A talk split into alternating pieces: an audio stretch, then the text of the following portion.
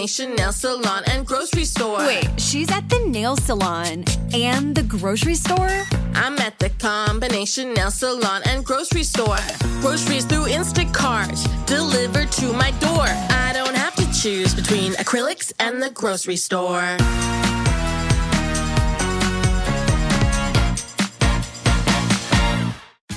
Tax day is coming. Oh, no. But if you sign up for Robinhood Gold's IRA with a 3% match, you can get up to $195 for the 2023 tax year. Oh, yeah. Sign up at Robinhood.com slash boost by tax day to get the biggest contribution match on the market. Subscription fees apply.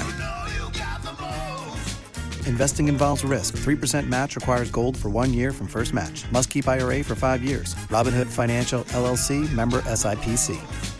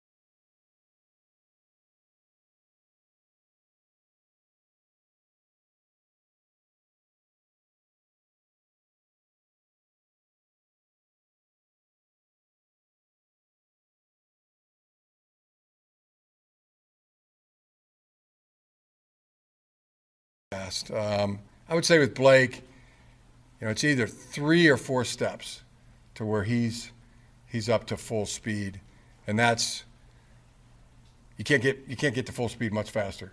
I've noticed, um, and he's able to do it. On the left, Aaron. Jimmy praised your assistant coaches on Saturday, talking JJ up from a thirty thousand foot view. Is this program as good as it's been since you've been here? Uh, yeah, I wouldn't. I don't think that'd be going out on a limb.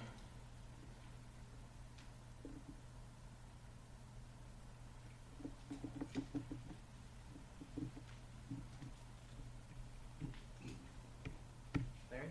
What did you think of uh, Houser, Michigan State's new starting quarterback?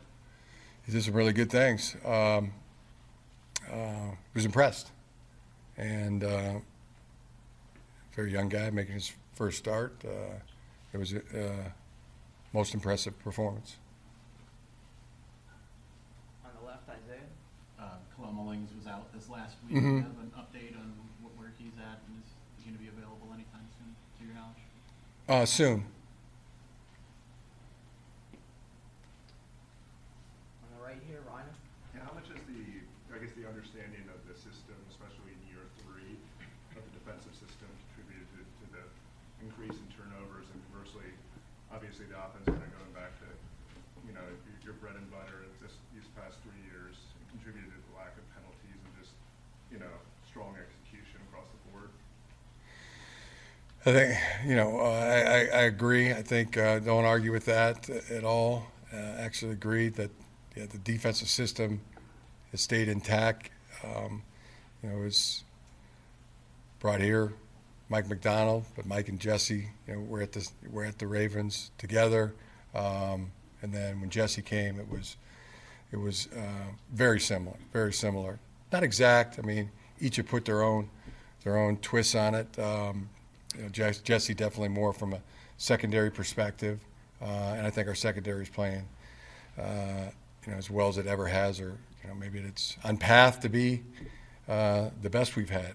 Um, but it's the structure, the uh, you know, many many of the calls have are, are the same. The uh, you know, the, there's a there's a simplicity to it that makes it very complicated for the offense, and allows the players to, uh, you know, really be put in there in position to be successful. And there's and there's there's a lot of answers, um, and so I think that's definitely a contributing factor. How about on the offense also? I mean, how much does, you know, the stability there, you know, allow the players to kind of maybe hone in on certain things and be able to kind of add more to the arsenal over time and be able to kind of, you know, I guess, modify and, and maybe improve over the course of that period? Um, yeah, I, I would, I would, I, I would agree. Um, you know, as, as pointed out uh, after the Saturday ball game, it's you know, the, the the coaching, the uh, the way they work, you know, the uh, the um, collaborativeness, the camaraderie, the leadership by Sherrone Moore.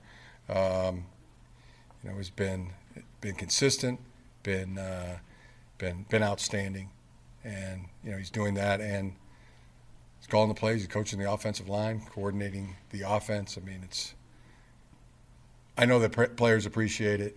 Um, I appreciate it, and you know, I'm, I'm sure our, uh, the Michigan faithful appreciate it, and we're lucky. Um, he's done a he's done a tremendous job. Alejandro. Jim, it seemed like the team had some struggles in the college football playoff game playing on a natural surface for the first time all year against TCU going into a grass game. Do you take any lessons from the TCU game, do anything differently? Um, we're going to practice on grass this week, um, and yeah, we've had success on grass. You know, we've and the last game we lost was on grass. That's uh, about the the only thing different to, to do is not going to be anything different. We're going to we're going to prepare on the prepare to practice on the grass like we've done in the like we've done with the past. I think it's the best we can do. You know. In the back there. Well, what would you have to say about this three-year stretch of playing really solid football? Um, it's been a, it's been a uh, it's been a happy mission. Um, thing I've noticed the most, the, the guys play for each other, and uh, and so do the coaches. I mean, I think it'd be any sports team, any sports organization, any business, you know, would probably kill for the the kind of c- culture and uh, and vibe that uh, that we enjoy on a daily basis. Got time for two more. We'll start with Chris on the left. I understand it's about 2023, obviously. I mean, When the 24 schedule was announced, did that excite you a little bit? Did you think about it? Or were you still, still caught up in the moment that you didn't even really give much thought? Uh, just yeah, glanced at it, and uh, I couldn't I couldn't repeat it to you right now. Yeah, it's really uh, the, seems seems exciting. Yeah.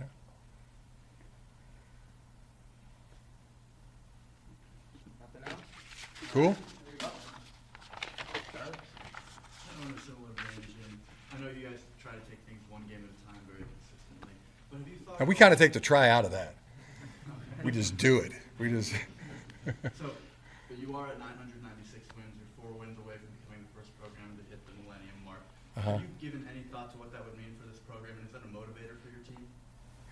Yeah, we give that thought. We do give that thought. I mean, if anything's, um, maybe maybe Brad, when we do our uh, our uh, post game or uh, post press conference chat, we could we'll show you. We got we keep track of them. We uh, we have a big scoreboard up there of uh, the amount of wins. um, be happy to show that to y'all.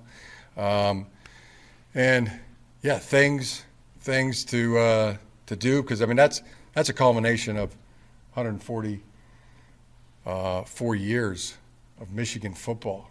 Uh, you know, no team has won more. We'll be the we'll be the first, uh, you know, to get to a thousand. Uh, God willing, and the creek don't rise.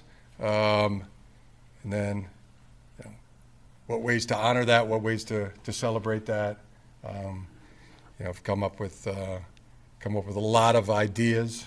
You know that um, that we want to that we want to that we want to do. One of them is to um, I want to get an M ring to uh, every coach that's coached here a certain amount of years. You know, five years, uh, maybe seven, maybe, uh, and staff same thing. What maybe a, a number criteria number they're here so long, but just so much has been contributed. Um, you know, from Yost to uh, you know to to where we are now that uh, and all in between there's there's so many things that yeah make the little hair on my arm stand up that uh, that we want to do I love the uh, gotten some ideas from uh, just different people that I've talked to I can't take credit for the ideas but uh, you know what if I mean maybe like in the in the end zone there was Michigan was spelled with a one a one G instead of an IG. Uh, you know the M, you know that's that's a Roman numeral for a thousand. There'll definitely be a sticker on the uh, on the helmet. I noticed that uh, uh, I thought Deion Sanders had a great idea where he gave suits to uh, to all the players. I would love to you know have a suit with a you know Michigan a thousand on there. There's I'm sure there'll be lots of T-shirts and and uh, and memorabilia. Uh, cool stuff. What else we got, Dave? I know your wife's your wife's working on it. You know, just uh, yeah, celebration. Uh, you know, and hopefully it's hopefully it comes this season. We're working really hard to make that happen. Um, so that is that is definitely one thing that that is causing some nostalgia, you know, uh, for sure. That's that's that's huge. That's that's really that's really big, and so yeah. Jim Harbaugh continues to talk glowingly about his quarterback, J.J. McCarthy, and for good reason. McCarthy, the Big Ten Offensive Player of the Week for his effort in Michigan's win over Indiana. Harbaugh would go on to say he is a generational quarterback and could leave as the best to ever play in Ann Arbor. Up next for Michigan, a date with Michigan State. Spartans continue to struggle now, four straight losses, including giving up 21 points to Rutgers this past Saturday to lose 27 24. It's been an uphill battle for interim head coach Harlon Barnett, though this rivalry does seem to bring out the best in the green and white. Let's take it to East Lansing and join the Michigan State interim head coach. Hello, everybody. Good to see everybody made it back from New Jersey. Um, uh, looking forward to this week's game. As we all know, it's a, it's a big game, and uh, our guys are locked in and already looking forward to it, and should be a great week. Harlon, obviously the last four weeks haven't gone how you how you guys wanted. Uh, is there any? I mean, Michigan's a very good team. Is that is there anything to the rivalry that can help refocus you guys and just you know try and get out of this funk with the challenge ahead? Well, um, you always are just trying to get better no matter what, a rivalry game or not. Definitely, you can it can bring some more focus to it though, and uh, we talked about having great attention to detail, and so. Um, but far as you know, if it's Michigan or not Michigan or what have you, we just need to start playing better. And now it's about finishing. So that's our next step. We got to finish, and we're looking forward to doing that this weekend.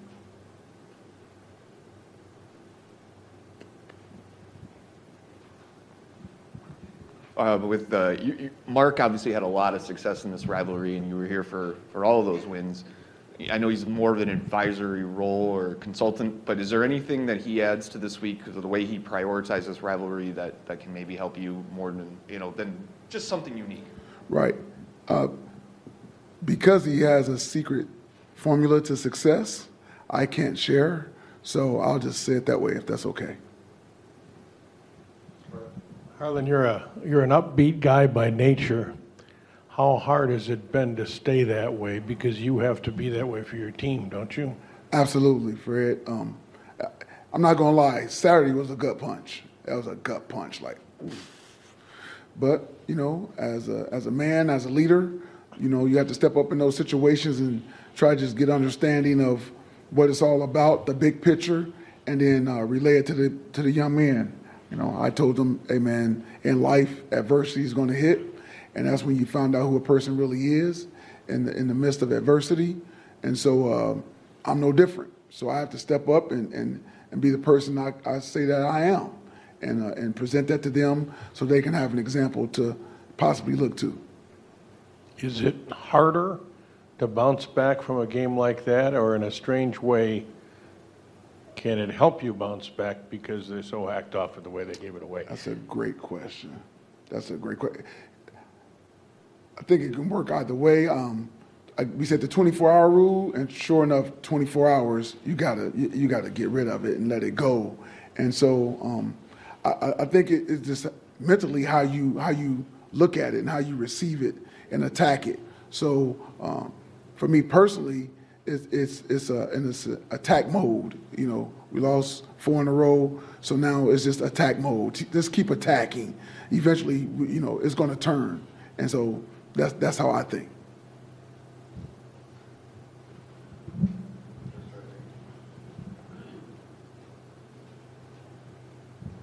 I'm wondering about the special teams mistakes the last couple weeks, couple games.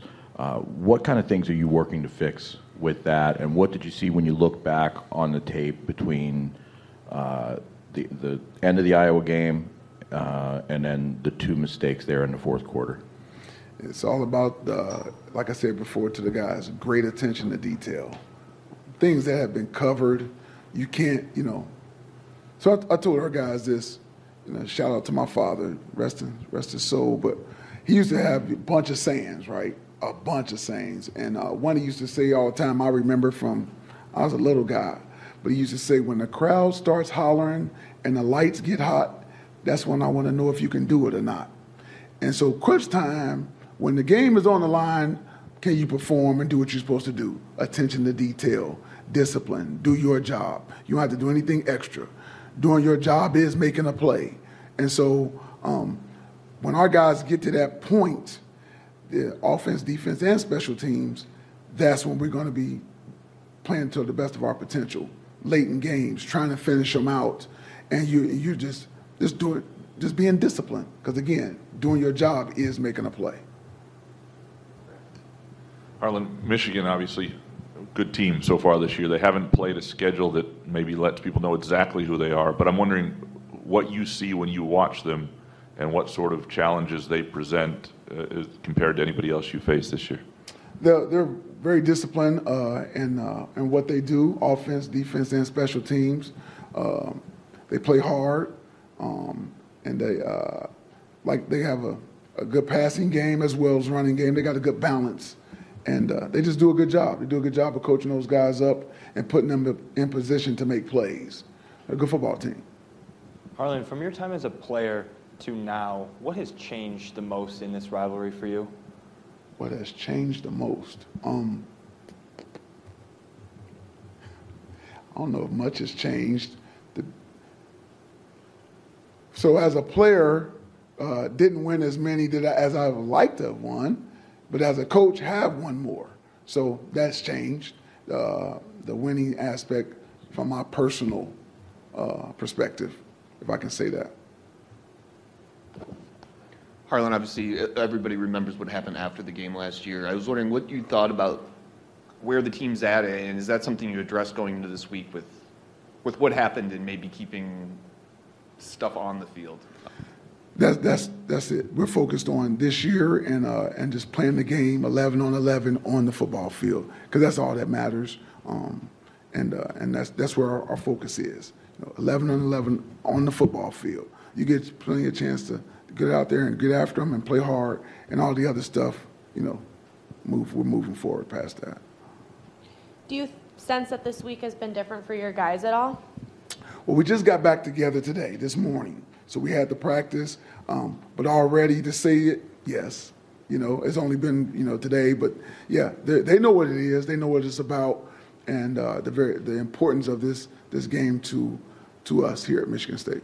I guess kind of in what ways has it been different? You mentioned, you know, the 24-hour rule and turning the page quickly.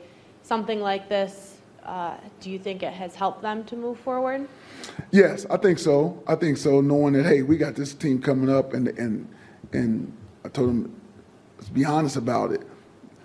They don't care that we were, we lost the last four games. You know, they're gonna come after us no matter what, right? And we would do the same thing, right? So we got to get ourselves together and and move forward. So that's why the 24-hour rule was so important. Harlon, I don't want to goad you into saying anything and get you in trouble, but Coach D made this rivalry personal. He called it personal. He revived the rivalry with his actions and it's always been personal to you. Do you have to sell that all on your players, or do you bank on it being personal to them too, if you know what I mean? I do know what you mean. So you, you go back to Coach Perles. that's what I always go back to, because that was my head coach here, and how he talked about it and gave the history of it and all of that. So in today's world of transfer portal and all of that, and you, are trying to get them to understand as well. You, try to get them to understand because you don't really know until you play in it, and so you might even even some guys you're trying to, hey man, this is serious, this is big time. You know, it's, a, it's it's the best rivalry in football, in my opinion, and so you you you you're trying to tell them, and, but they sometimes they just don't know until they play. I've heard many guys say, even if it's freshmen, in, in, in their first uh, game, against these guys uh, say, "Oh, I see what you mean now." So sometimes it don't matter. You can say all you want throughout the week. It's not until afterwards sometimes, or once they get in it, do they really understand what you've been trying to tell them. That leads to me to ask you when it became personal for you. Was it when you played in it? Absolutely, absolutely. Uh, Coach Perles, you know, I, I, blame Coach Coach Perles. I always say that, rest his soul. But uh, I blame, but yeah, he he he got me fired up. That's all. And then I've been that way ever since 1985, man. So it is what it is. Um, and so, I, and I always say this too. I think it's great for the state of Michigan. I, I really do. I really do. Because in this state, you grew up one way or the other. You know, so whenever I go out recruiting in the state, I say who you grew up rooting for. Because they, they're going to tell you one or the other. You're going to get one or the other. and uh, and, and and you kind of know where they stand. Most guys stand, but you always can access it in this state. And like I said, it's great for the state. It really is. You're an Ohio guy. You didn't have any aversion to them until you came here, right? That is correct. That is correct because I I was different. Some people may think, well, weren't you Ohio State and then you didn't like them? I was more. I watched more pro ball. I ain't gonna even lie to you. Growing up, I watched. I did watch college ball, but I wasn't into it like that. I was more of a pro football guy, just watching them, and just enjoyed watching college football. So it wasn't until I got here, like I said, and listening to Coach Perles tell you know tell us about the rivalry and how it came about, the history. Um, that's when I really really got into it with Katin. This will obviously be his first start against Michigan, his first time starting at Spartan Stadium under the lights. What makes him ready for this moment against Michigan? Well, he's a, he's a college football player. Um, he understands what he was signing up for when he signed a scholarship, and uh, and this and this, re- this is the, one of the reasons why he chose to come to Michigan State is to play in games like this. Uh, he came from a big time high school program out there in California at Bosco, and so he's I mean, not that Bosco is playing this type of game, but he's used to big time atmospheres and, and high expectations. So expecting him to do and, and have a great game. Harlon, when you, when you look at their run game, it seems like they do some things that you just don't see a ton anymore, and with how physical they are and their style. What are the keys that you see that, that makes that thing work for them uh, uh, with their run game? Uh, their, their discipline and how they uh, attack everything they do. So they know, you know, each you can tell the offensive line is in sync along with the tight ends and they're in the running back. Everybody's in sync and understanding uh, their assignments, and so that's what they do good. Sort of flipping around defensively, they've only allowed 10 points once, and every other game I think was single digits. So what are you noticing that they're doing well on that side? Same type of thing. They're disciplined in what they do. They understand where they fit and where they need to be in their assignments. So uh, that's what that's what good teams do. You said you don't know until you're in it. Um, whether it's coaching in this rivalry or playing in this rivalry, do you have one specific memory that kind of defines it? Again, other than that, like, oh, this is what it is. But do you have a game, win or loss, or anything that you're like, okay, this is what it's about? Minus 48 yards rushing. Simple. Thank you. You're welcome. Uh, I'm wondering, looking back at the Rutgers game, uh, kind of two things on either side of the ball. One, um, Khalil Majid coming in for Malik, and I saw Malik came back late. But what's the situation there? Was that a place performance issue, or was it injury? Malik got a little dinged up, but like you said, you saw him come back in, so he, he's good. He's ready to go. But that, it was more that he got a little dinged and make sure he was okay. Okay. And, and secondly, two receiver fumbles. Uh, the one play to Malik um, Carr uh, that he had it stripped from him. Uh, with that, I mean, you mentioned the attention to details. How do you work with that with the receivers? And was with that play with Carr, was there a thought to challenge that? Uh, no, I, you clearly saw the guy made a good play. I was standing literally right there. I mean, it was a kept boom and he, and he swatted out what we say hook and swat as defensive backs, and that boom boom and he got it out. I saw it. I saw it right there, then and there. Um, but we got to continue. We've been talking about the turnovers and penalties and things like that, and the penalties were down this week, and uh, we got to continue to work on getting the turnovers. Down we have to just secure the ball, you know, the best we can. I, I, even talked about, you know, getting two hands on it some kind of way. As soon as you catch it and tuck it away quick and put two hands up there, no matter whatever you have to do to secure the ball. So we're working on it. Our offensive staff is a heck of a staff, and, and they're going to keep working on it and getting our guys to where they can hold on to the ball once they have it. Harlon, I was wondering about the, the backfield rotation. Uh, we saw more of Jalen on, on Saturday. He looked like he's getting healthier. Is, is he almost 100%. And, and I guess is Harold Joiner now just like the permanent third running back after, or third on the depth chart and more pass pro than after bouncing around all those positions? Yes, uh, yes to to that uh, question um, on on everything that you said. Jalen Berger, I thought looked really good out there on um, on Saturday. He's from Jersey, so he probably had a little extra juice, but he, he looked good. I thought he looked good. Uh, of course, uh, Nathan Carter is a heck of a back, and being able to use uh, Harold uh, Joiner out there. He does a good job. He understands. Had a nice little run. Um, so that's a good complement of backs I think that we have right now, and uh, they do a good job. Hey, Harlon. Um, just going back to the Rutgers game. The players after the game, you've watched the film now, but the players after the game, I think all of them said, made a point that Rutgers played hard till the end. They didn't come out and say that maybe you guys didn't play as hard or you guys didn't play hard, but I'm curious what you saw. If you saw any any give on your guys' part when things started going south there at the end. I'm not going to necessarily say give. It was it was the discipline thing I'd mentioned earlier. You know, uh, just just doing what you're doing your job, doing your job. Some, sometimes when things start going awry, guys will feel like not only do I have to do my job, I got to do something else to go make a play. Again, doing your job is making a play. Being disciplined is making a play, and that's what we have to do. Uh, in some areas on our on the field, we have a lot of young guys haven't been in real tight situations like that, so we're we're learning and growing at the same time, and uh, and hopefully we're we're getting these lessons as we go through them. Uh, the the pregame availability report had some new guys on it uh, ahead of that game. I'm just, we didn't get a chance to ask. I'm just wondering, is there anybody else that's a voluntary opt out or anything, or are those all injury situations if they're on that list? Injury situations, yep. No uh, no opt out situations uh, as of today, this morning, or anything that I've heard. Yeah.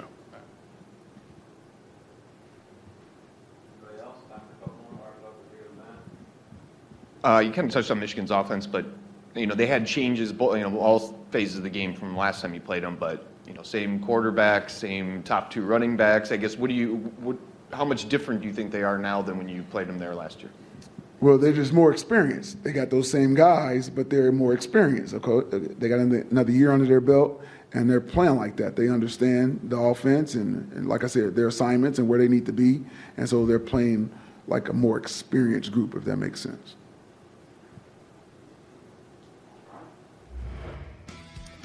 Oh, there's no question this rivalry brings out the best in both Michigan and Michigan State. Harlon Barnett saying it can bring more focus to getting better. But Barnett continued as far as if it's Michigan or not Michigan, we need to start playing better. And now it's about finishing, certainly is after giving up 21 points to Rutgers in the fourth quarter. We are back on this Monday coaches press conference edition of Big Ten Live. Minnesota needed a week off, and they got it following that 52 10 loss to Michigan. The good news is Gophers are rested, perhaps a little bit healthier. The bad news is they have to take a road trip this weekend to an awfully tough place to play, the Iowa Hawkeyes, at Kinnick Stadium, coming off a win over Wisconsin. That's what's up next for PJ Fleck and the Gophers as we take you to the Twin Cities. Here is the Minnesota head coach. Good morning, everybody. Thanks for being here. Um, coming off the bye week. Um, I'm sure you got some questions, so we'll just go right into questions. When you look back on, on the passing game, what do you feel like needs to improve to get that off the ground? Well, I don't know necessarily know if it, to get it off the ground. I think we've had some games we've been really efficient in the pass game. And we played some really good football teams. Um, that you know played two top ten teams in the country, and then uh, you know we have another top twenty five team coming up this weekend. So uh, I think this team is for the first few games is finding their identity. I mean, there's a lot of unknowns on our offense, and I think as you go forward, you're finding out what you're really good at, what you're not really good at. But you're looking for balance any way you can possibly get it. You know, uh, playmakers touching the ball, people earning the right to have the ball, finding out what people can do. Um, again, that's where the youth and inexperience comes into play is finding out what our identity is going to be. And you have six games of data to, to research that, to look into that, take the bye week to look at it. Um, you know, we, we've been close. I mean, I know that doesn't mean anything to all of you. We've been close. When you go back and watch all of it, we're a foot off here or a yard off here. I mean, it's close from being better than what we've been able to do. So we just want more balance, um, you know, and, and need to be better at it for sure. What stands out about this Iowa team? and they're Iowa.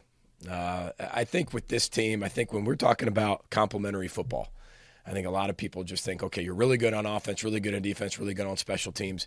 It's not about being good on one or the other. It's about how do you go through a game and go win games based on uh, your formula to win games. And I don't think there's a team that does it better than Iowa.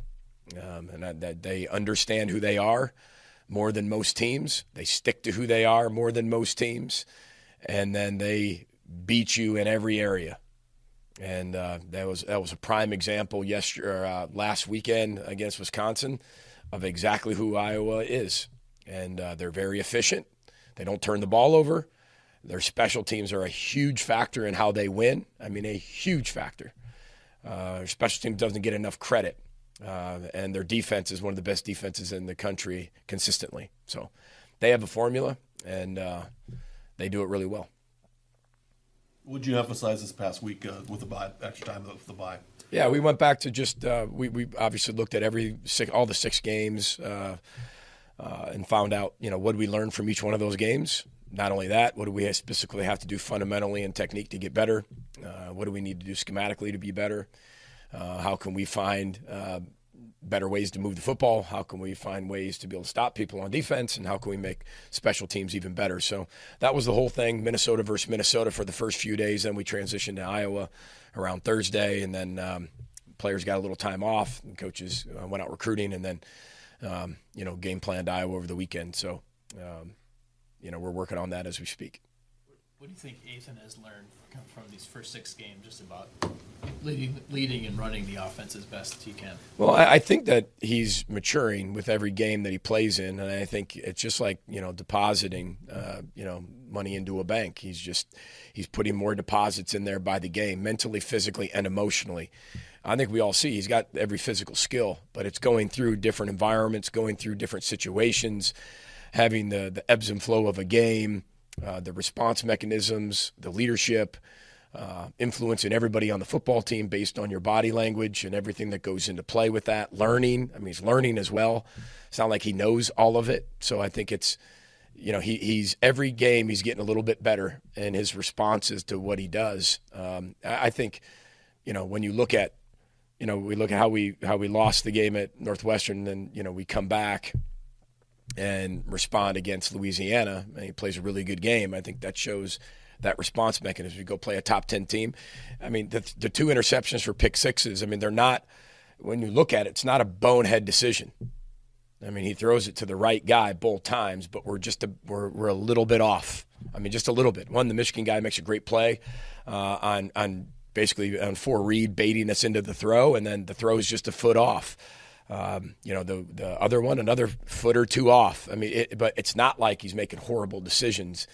Um, maybe in the beginning of the year there were some that we got to be better at coaching him with, but you know, he's he's getting there. I thought yesterday was one of his best practices that he's had, and he's just he's constantly showing growth. Now, you know, you got to continue to show growth at a, at a rapid rate because there's so much to learn, but he's willing to do that, and that's what's so fun to coach him. He's willing to do it uh, and he's willing to know what he has to get better at. So uh, we got to do a really good job coaching him. We got to do a really good job explaining all the whys and not assume somebody knows something. Um, and I think our coaches do a pretty good job of that. So he's willing to do it. Coaches are willing to do it, and we see progress on a daily basis and mentally, physically, and emotionally from his game. PJ, with how close this rivalry has been the last few years, what would it mean for you to get your first win over Iowa? Well, I, I, obviously it means a lot. It means a lot to our fan base. It means a lot to our players. It means a lot to our state, as it does uh, Iowa's team. You know, they've had a lot of success in, in, in years past. Uh, I don't. I think we've haven't won there since 1999. Um, we've won two games and two times in 40. Is that right? Two times in 40, 40 games or uh, or 40 years. Uh, that's not a lot. So, um, you know, we've got our work cut out for us. We know how good they are. Game's been really close uh, the last few years. That's what rivalry should be. I think both teams really respect the rivalry. The fan bases really do. Uh, Iowa's obviously had the upper hand over the years, but um, you know we're preparing to be do everything we can to be one and zero. It's a one game championship season. It's a huge rivalry game. We've talked to our players what it means. They understand that. A lot of guys who've been here understand that. Uh, they know how close we've been, and uh, we kind of do the history of the rivalry just like we do every other rivalry game. Uh, but we're going in to play a top 25 team. We know that. Uh, they know all the facts that everybody reports. Uh, but we just got to go in and play our best game offense, defense, special teams. I mean, this team is uh, still has not played their best football yet, and that's my responsibility and my job to get them to. And hopefully they can do that on, on Saturday afternoon.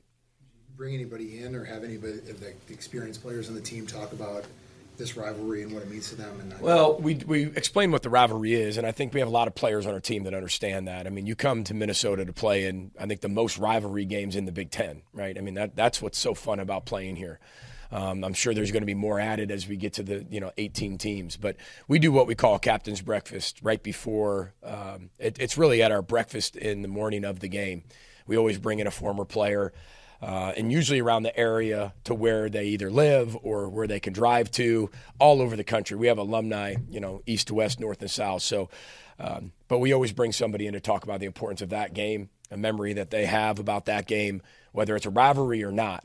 Uh, but usually when we play in a rivalry game, you know, we bring somebody in that, you know, um, that has that connection to that rivalry, did something special in that rivalry game, and can really bring that um, to them. You know, um, Rickey Foggie spoke last week um, and did a, did a great job. I mean, he, he, was short, sweet, to the point. But those are the type of alumni we bring in to just. Um, I learned that from Jim Tressel when we were at Ohio State. He did that uh, the morning of a game, and I thought that was a great idea to connect the alumni to your current players. And our alumni do a fantastic job with that captain's breakfast. And people drive hours and hours and hours to be at that. Uh, some fly in for it uh, just to spend 10 minutes with our football team and, and, deliver a message. So that's something that we started here, and I think it's a great tradition that we have, and and uh, we'll continue to do that. Uh, so Michigan or uh, Iowa's a very physical team. Yep. Does that change the pace of your rotation of players at all, keeping people fresh? Uh, I'm, I'm, i think that we will have a game plan for that. Um, you know, the, you want the drives to be shorter, that's for sure. You know, I mean, if you know Iowa's going to run the football, I mean, they've had times they've ran the football 15 straight plays in a row. Uh, if you go back and look at all their cut ups, um, right around that number. So, I mean, they have no problem doing that and moving the chains.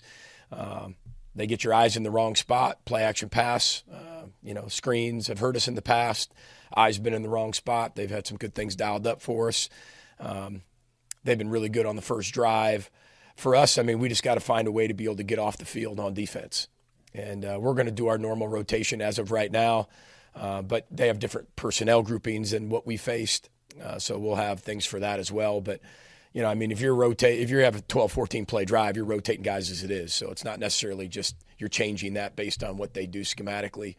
Uh, you just want to make sure you can get them off the field as fast as you possibly can, and then sustain drives on defense or on offense and for their defense because that's that's where they get you. Then they flip field position so well. You know, I mean, that, that's the thing. I mean, they could be punting from their 25 yard line, and they could have went three and out, and it's third and ten. You know, and they've, they've, they've burned two minutes off the clock but their punter punts at 65 yards and completely flips the field. Now you're inside your own 20 when you think you're going to get pretty good field position. So that's a credit to them and what they do and how they uh, and the players they have and the philosophy that they have. I mean, every every drive that you look at seems to be an 80, 90 yard drive, or it has to be. I mean, Penn State ran 90 plus plays. Penn State 90 plus plays and scored 31 points. And defensively, they're very swarming. A lot of different fronts, a lot of different blitzes. So. Yeah they, they really come after you defensively. They do. I mean, they're they're a they're, I can't say typical because I don't want to say typical Iowa defense because I, I, think that's that gets redundant over over the course of time. But it's a compliment when I say it. It's it's typical Iowa defense. They keep everything in front of them. They limit explosive plays. They're great tacklers. They swarm to the ball. They have a knack to get the ball out. They have a knack to be able to pick balls off. They're constantly creating takeaways. Uh, you know, they had some takeaways at the early beginning of the year, but it's not like that has uh, that has followed them as they've continued to go through the year. Uh, they've taken care of the football. They've made their opponents make mistakes, and then they just squeeze you out. And uh, that's what they've done. And they play. Their guys play extremely hard.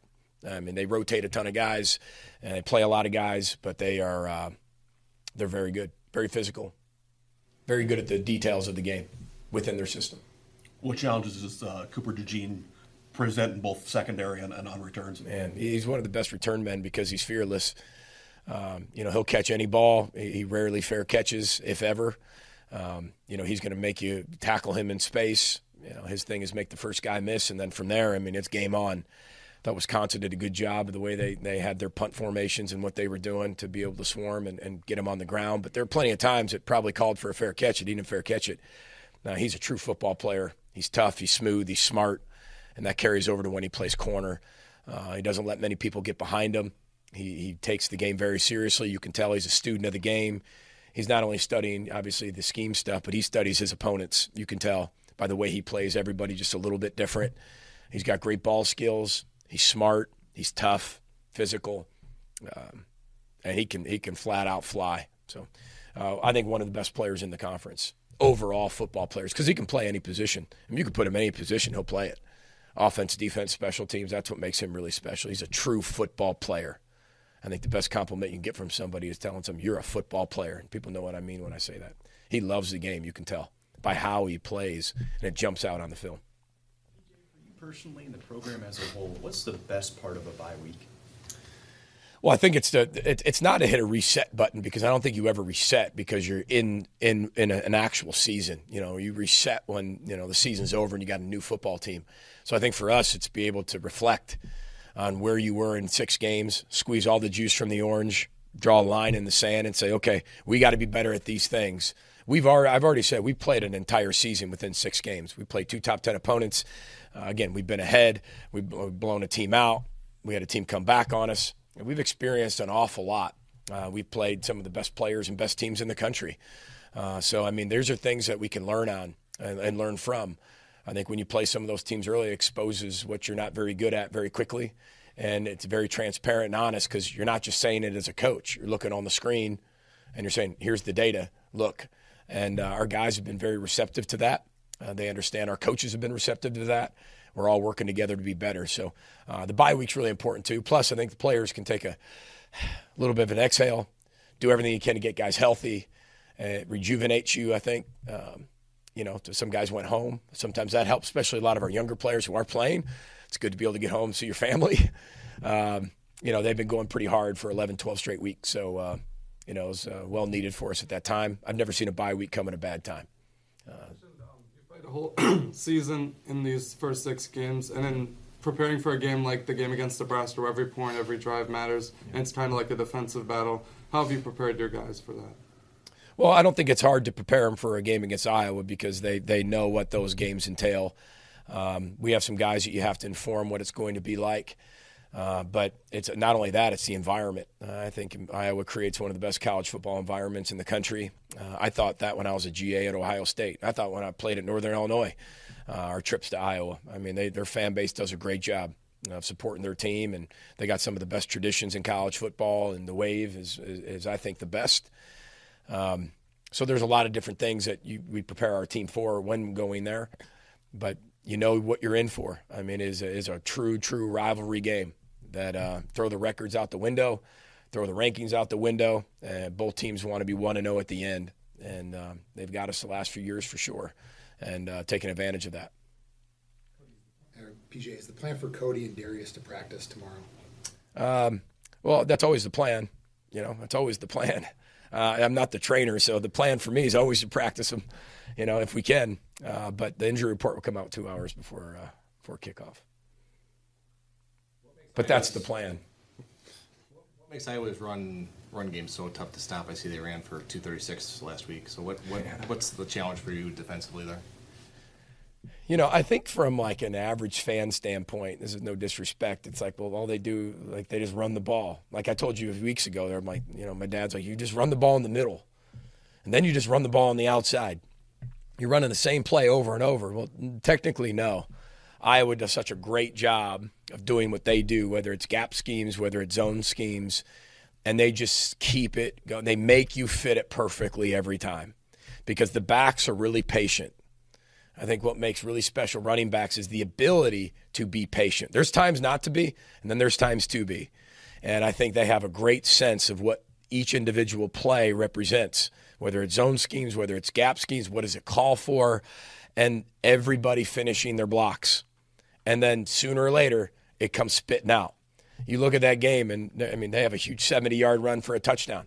Their backs can finish it when they're in the open. You fit the gap, and your eyes get in the wrong spot one time. They met, they gap you out. They play a lot of 12 personnel, a lot of 13 personnel. They'll add a lot of people where every gap matters. And then they do some movements and shifts and some reverses and motions.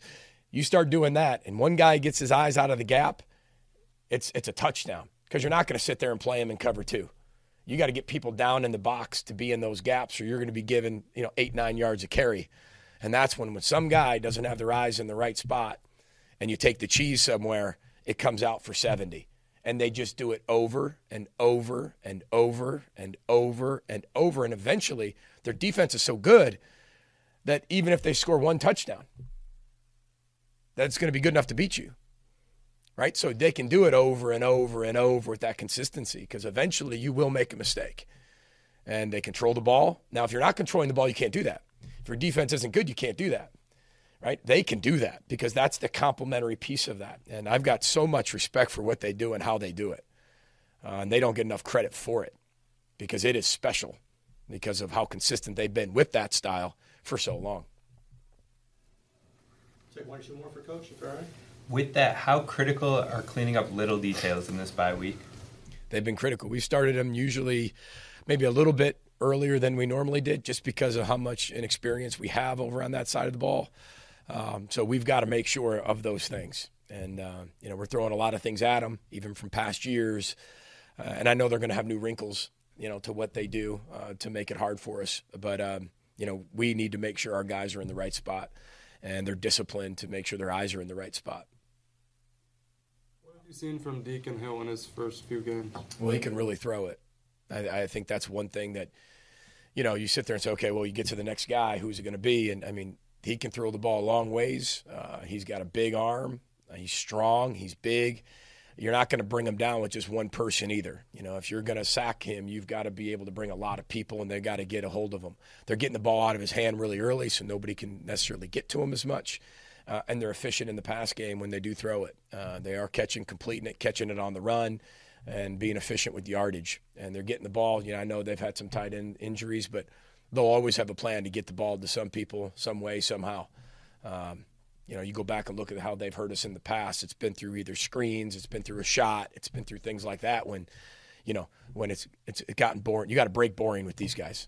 You got to break boring, and uh, that's been our whole message of the week for them: break boring. Because boring to do the same thing. Oh, get your eyes in the spot, eyes in the spot. Human nature tells us, you know, um, you know, that's when somebody runs by you when your eyes get to the wrong spot, doing the same thing over and over and over, and that's how they get you. Very good football team. Should be a great matchup. Be a lot of fun in Iowa City. All right, Row the Boat Ski-U-Mah Go Gophers. Thanks for your time, everybody.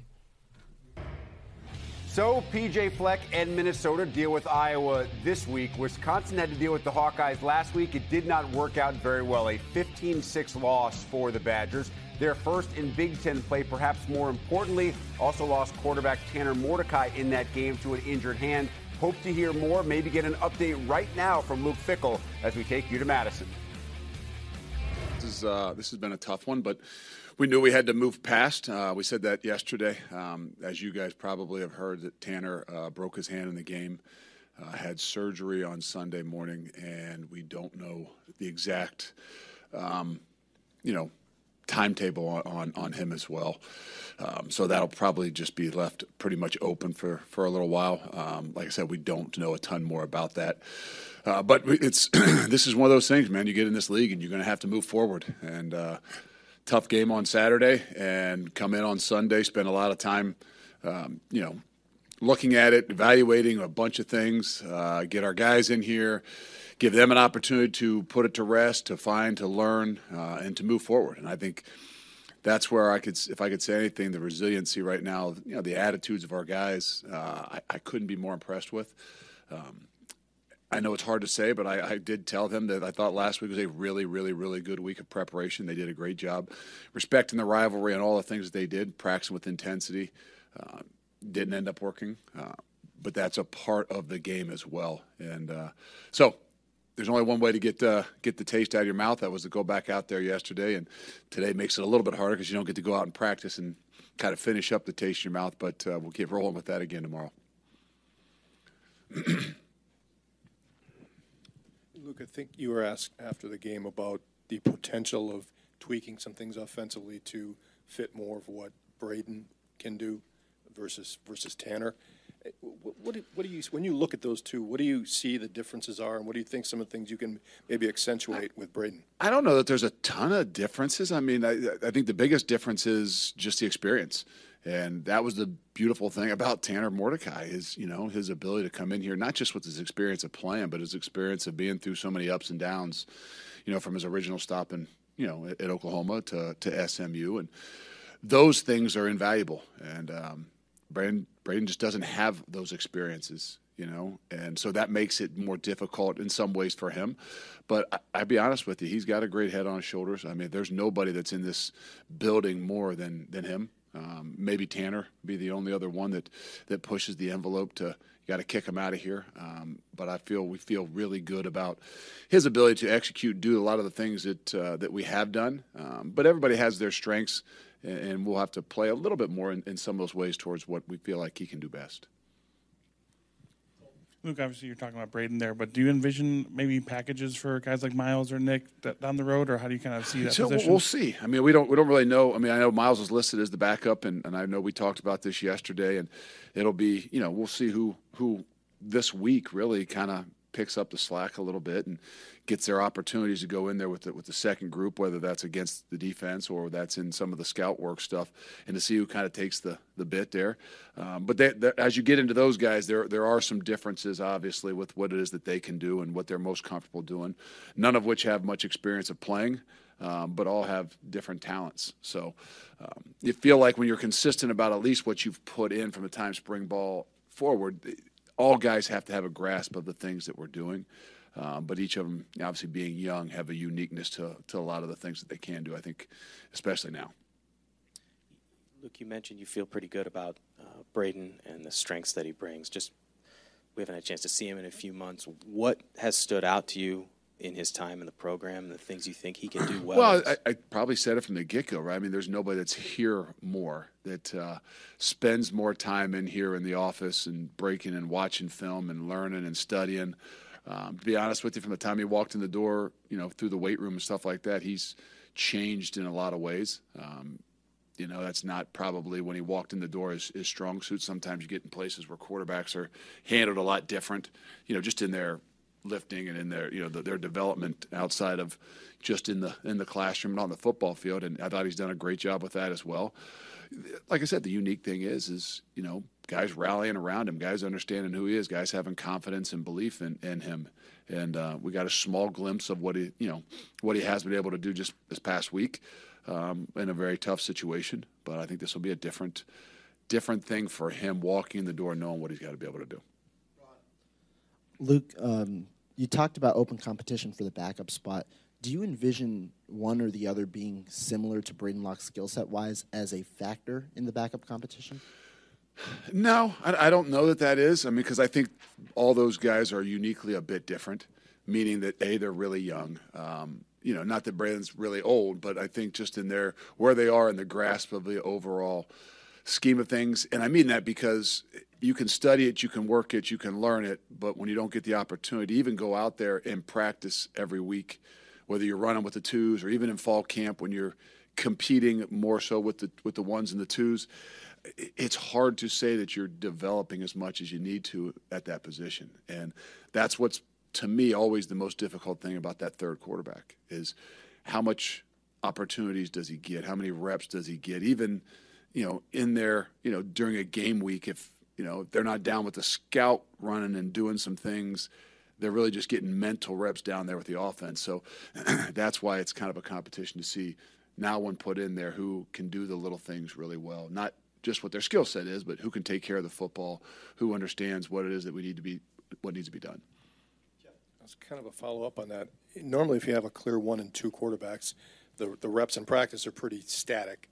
But with so many inexperienced guys, what factors do you weigh in how you divvy up those reps? Well, it'll it'll be who can take care of the football, and, and we do enough with with ones on ones and twos on twos, just to make sure we're continuing to play the speed of the game. That you'll see some of those things, and even during a normal week, we go threes uh, a little bit and, and just some situational stuff, and those guys are always kind of rolling through there, and you get to see who understands some things, but also who can take care of the football, who can you know not put yourself in a really difficult and a in a worse situation than maybe than you already are in. And I think that's where when making a decision, it's going to come down to who, who's going to have the who's going to give us the best opportunity to manage what it is that we need to do.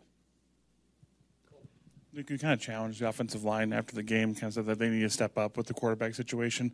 Obviously, a tough defensive line here in Illinois this week. What do you think the offensive line needs to do in terms of you know elevating their play from what you've seen the first six weeks? When I say that, I say that because there are guys that can handle it. I think that you know when when you start talking about protection and and the ability to to you know dominating and, and controlling the line of scrimmage, that, that gives you a lot more confidence in everything that you're doing.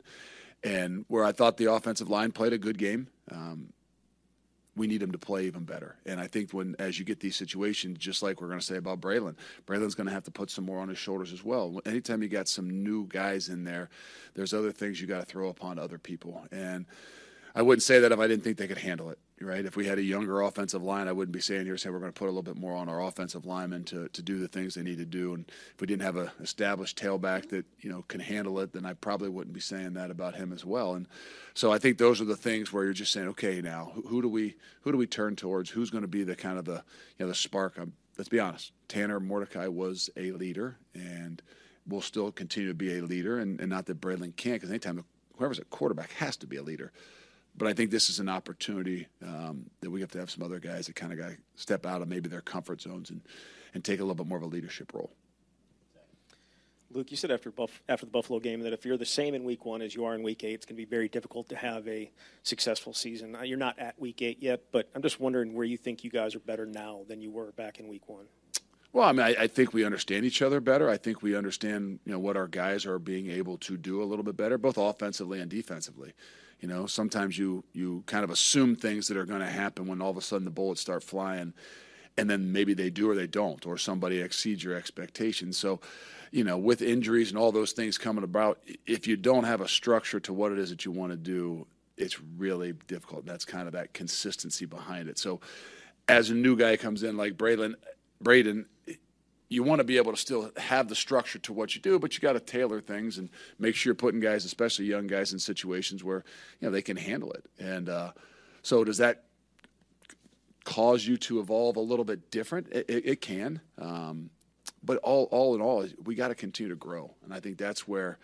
You know, you, you have a loss, and the, the initial thing to look at is, oh man, you took a step backwards. Well, there's some things we, we didn't take step backwards in. Um, but there's a lot of things that we know we got to continue to push forward with as well. And and uh, you know, in a game like that last week, you, they just get highlighted a lot more. You had mentioned after the Iowa game uh, when you were talking about the offense, you're still trying to kind of fit, use how the players fit into the system.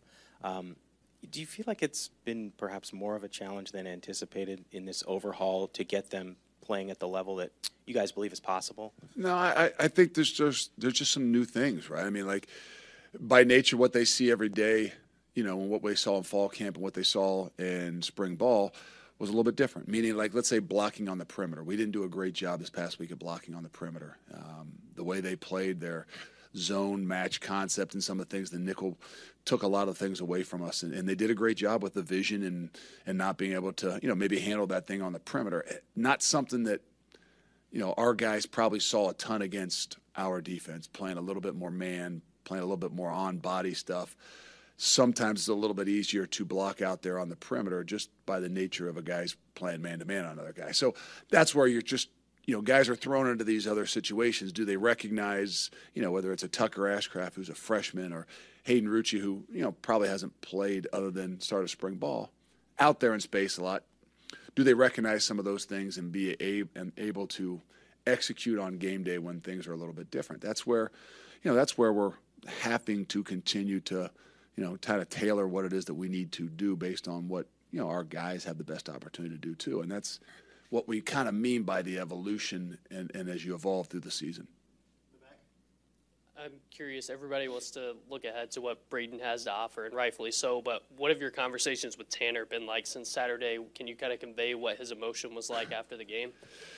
Very tough. I mean, there's nobody that's a more of a competitor than than him, and uh, just like for the sheer reason he didn't come out after the play happened, right? He breaks his hand, he stays in there. It feels like he's just got a little, you know, just kind of working it out with his hand and goes on the next play, and they we call play, and unfortunately it's second and two, and and as he goes to kind of rip the ball, he he recognizes he cannot grip the football, and so he obviously tries to get us out of a bad situation, and you know takes a one yard loss or something like that to put us in third and three, but most others would have probably you know felt the pain and you know curious about what it was, and and uh, there's a guy that his competitive spirit and his emotions probably kept him from feeling what was natural. Um, you know, hindsight, you wish he would have recognized it a little bit better and maybe didn't take the second down play. Uh, I don't know what he would have done. Maybe just drop down and they, they wouldn't have said they were trying to delay the game because they don't usually blame offenses for that. But I think that's just kind of shows the his mentality to to how he plays the game.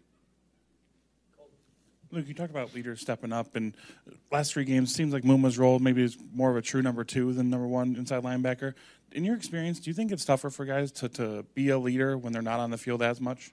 It is.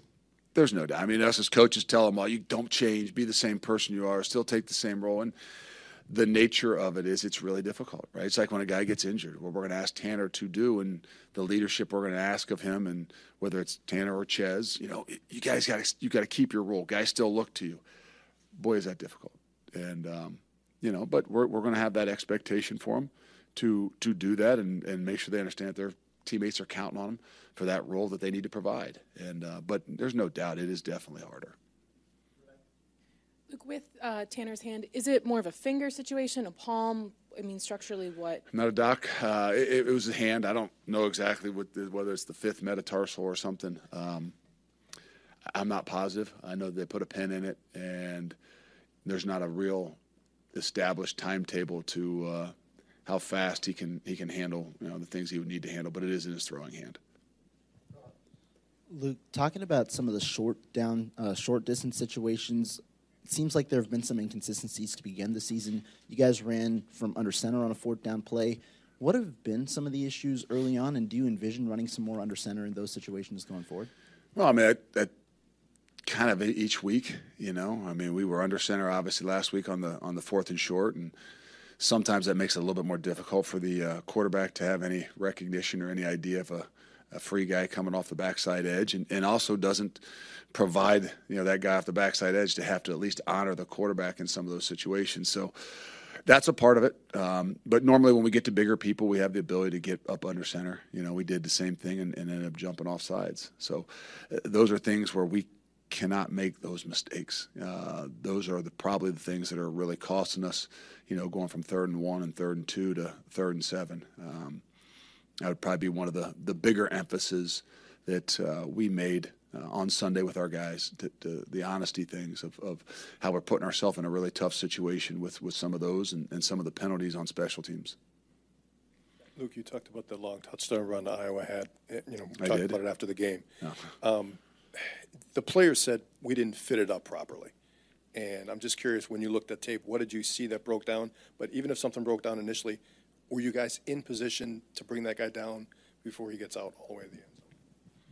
Yes, I don't know if you saw it or if you've seen it as many times as I have, but there's two guys there. Um, they actually kind of overlap each other and stack on each other, and, and probably put um, the corner. I'm not sure if it was Rico or or yeah, so it was Alex maybe or whoever. Um, kind of the, the two guys got each other's way with him and him and Hunter, and uh, we actually had a chance to have him in the backfield too.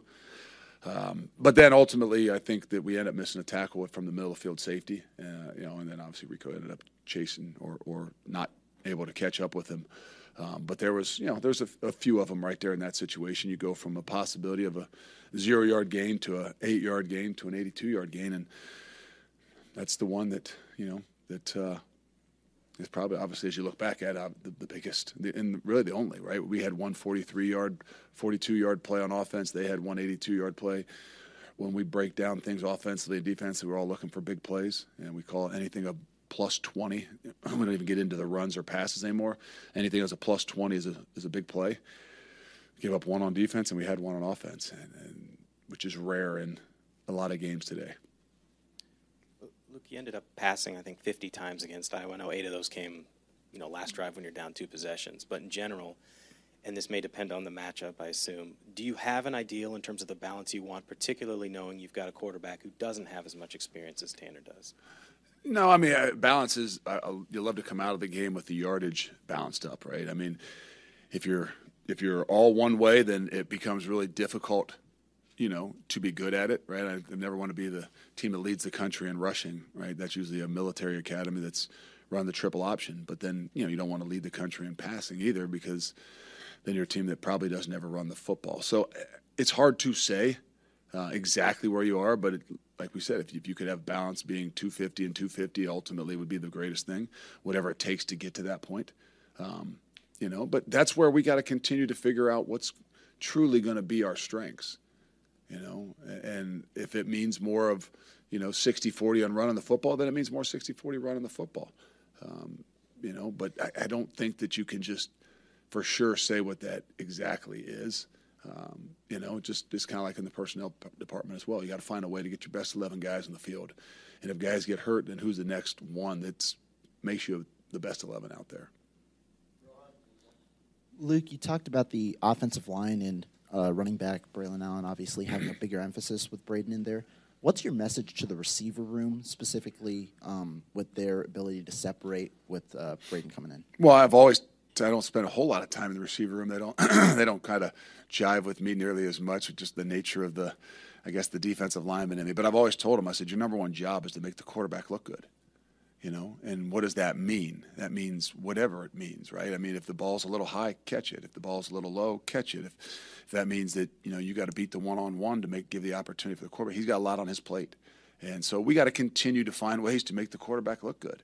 And uh, you know, we had some some of those situations where we could have made him look a lot better, whether we catch the ball and stay on our feet, we run for some yards after catch, you know, some of the third down. I mean, there's there's all different ways. It's not saying that they didn't do a great job. It's just there's some difficult balls to be caught, especially as tight a coverage as those guys are playing and, and did play this past week. It's not going to be any different, you know. So they've got to find ways to make their quarterback look good, and uh, you know, there's many different ways of doing that.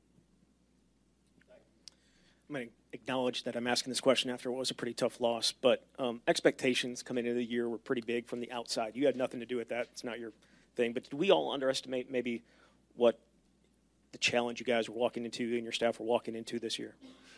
I, I don't know. I mean, again, there's nobody that puts more pressure and has a higher expectation than myself and the guys in the locker room, right? And I think that's where, you know, you love them if, if everybody, you know, you feel good going in the season because people think that. But the reality is that it's it happens every year. It's somebody, it's somewhere, it's something. Um, who knows whether it's realistic or not? You know, it, right now we're still in a position like guys quit worrying about the the destination. That's what I try to tell them.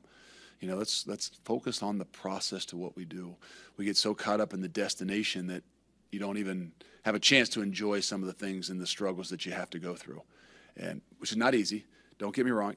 Uh, I'm I'm as bad as anybody, but the reality is that there's going to be a struggle, right? I mean, you could look at some of the best years here, and I don't even want to go back into you know say you know, but a Rose Bowl year where I think you ended the season at six and six and it's just is it perception? Is it what uh, who knows? You play your best ball at the end of the year and you have an opportunity to not just have a successful season but you see the growth and the things that you're doing and whatever that ends up ultimately meaning at the end of the year based on what your record then you can feel good about continuing to move forward.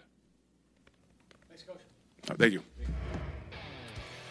Bad news for Wisconsin and for Tanner Mordecai. It is officially a broken hand had surgery on Sunday. Luke Fickell confirming there is a pin inside Mordecai's surgically repaired hand. No official timetable on if or when he could return this season.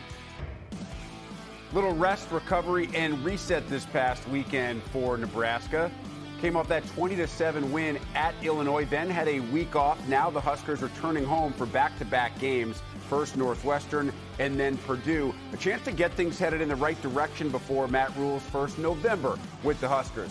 Let's head to Lincoln. Here is Nebraska head coach Matt Rule. Just an injury update, and you might have to help me with this. Uh, Luke Reimer will be back with us this week. So excited to have Luke back. Um, other than that, I think we're a pretty healthy team. Deshon Singletons will still be out. Um, um, but uh, we're excited to have Luke back. Obviously, he'll be a big big uh, um, boom for our uh, for our defense. So big week for us, huge week for us.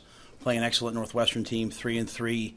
Um, unbelievable comeback win over Minnesota, down I think it was 31-10.